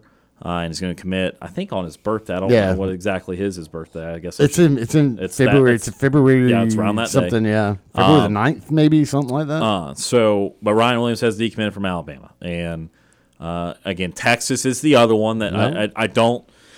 You got to open a lot of things up. Again, it's not just Auburn's opportunity. Right. It, you, Texas has a visit with them too. It's Alabama, Texas, and Auburn with visits to them. So I don't want to just go ahead and you know just put them in the put them in the basket there. But Uh, that's going to be somebody that, that Auburn's obviously going to feel for all the world they're they're going to end up getting, and, and they and they need to get at this point with what's happening there. So well, if you've watched any, any of him playing, he is not a guy you want to play against. No. Like you want No. that dude on, On your, your team. You want him on your Holy team. crap, you need him on your team. He team. is a game changer. yeah, he, Uh, he is a legit Heisman Trophy type guy. He's an absolute game changer of Yeah. a player. So uh, that's about it for this show today. I I'm all breaking news out I mean, personally. Jesus. we Yeah. started Did we- today did we- having did we a- do anything today? we started today having a good, honest conversation with head basketball coach of Auburn University, Bruce Pearl, uh, and then the world changed in college football with Nick Saban retiring, and we've talked about that, and now Ryan Williams, the big Auburn target, officially decommitting uh, from Alabama. We'll have more on all that on tomorrow's show. Of course, if you missed anything from today's show, go check it out on the Sports Call podcast, available wherever you may get your podcast. Uh, and again, it's presented by Coca Cola. We do need to get to the nightly TV guide real quick, so let's get to it. Our show is about to end, but we've got you covered on entertainment for the evening. Here's Sports Call's nightly TV guide. All right, Sports Calls Nightly TV Guide presented by White Claw Hard Seltzer. Real quickly, there is men's college basketball that is good tonight. Number 21, Clemson at Virginia Tech. That's 6 o'clock on E ESPN2. Number 7, North Carolina at NC State, 7 o'clock on ESPN. Women's college basketball, Oklahoma visits number 12, Kansas State, 6 o'clock on ESPNU. National Hockey League, Minnesota Wild, Dallas Stars, 6:30 TNT. In the National Basketball Association, 7:30 on ABC. Golden State Warriors hosting the New Orleans, Pelicans, and a movie pick 6 o'clock on Freeform. It's Despicable Me 2. And that's Sports Calls Nightly TV Guide presented by White Claw Hard Seltzer. And that is it for this Wednesday edition of the show. Tom Peavy, thank you for being here today. May no more, no more news break today. That's enough for one day. This has been a memorable day. Uh, it's Yes, it's one of those that we What will all forever remember sitting here in this studio when this Yes, sir. happened today. You have a good rest of your week. We'll see you again next Absolutely. week. Kam Berry, thank you for being here today. We'll Yeah. see you again on Friday. Yeah, glad to be here. Uh, I'm glad I didn't take the day off, Ryan. Yeah. that was in play. That was in play. And I'm- can't wait to You, you battle to- through, and you're yeah, glad. Got There- to. There are good things for the, those that keep fighting through adverse Yeah. That will do it for the show today. We want to thank Bruce Pearl, Auburn men's basketball head coach, for joining us, and Joe Bartle of Roto Wire. And of course, we thank all those that tuned in and called in for today for TP Hammock, Kam Berry, and Tom Peavy. My name is Ryan Lavoie. Have a great Wednesday night, and we'll talk to you again tomorrow.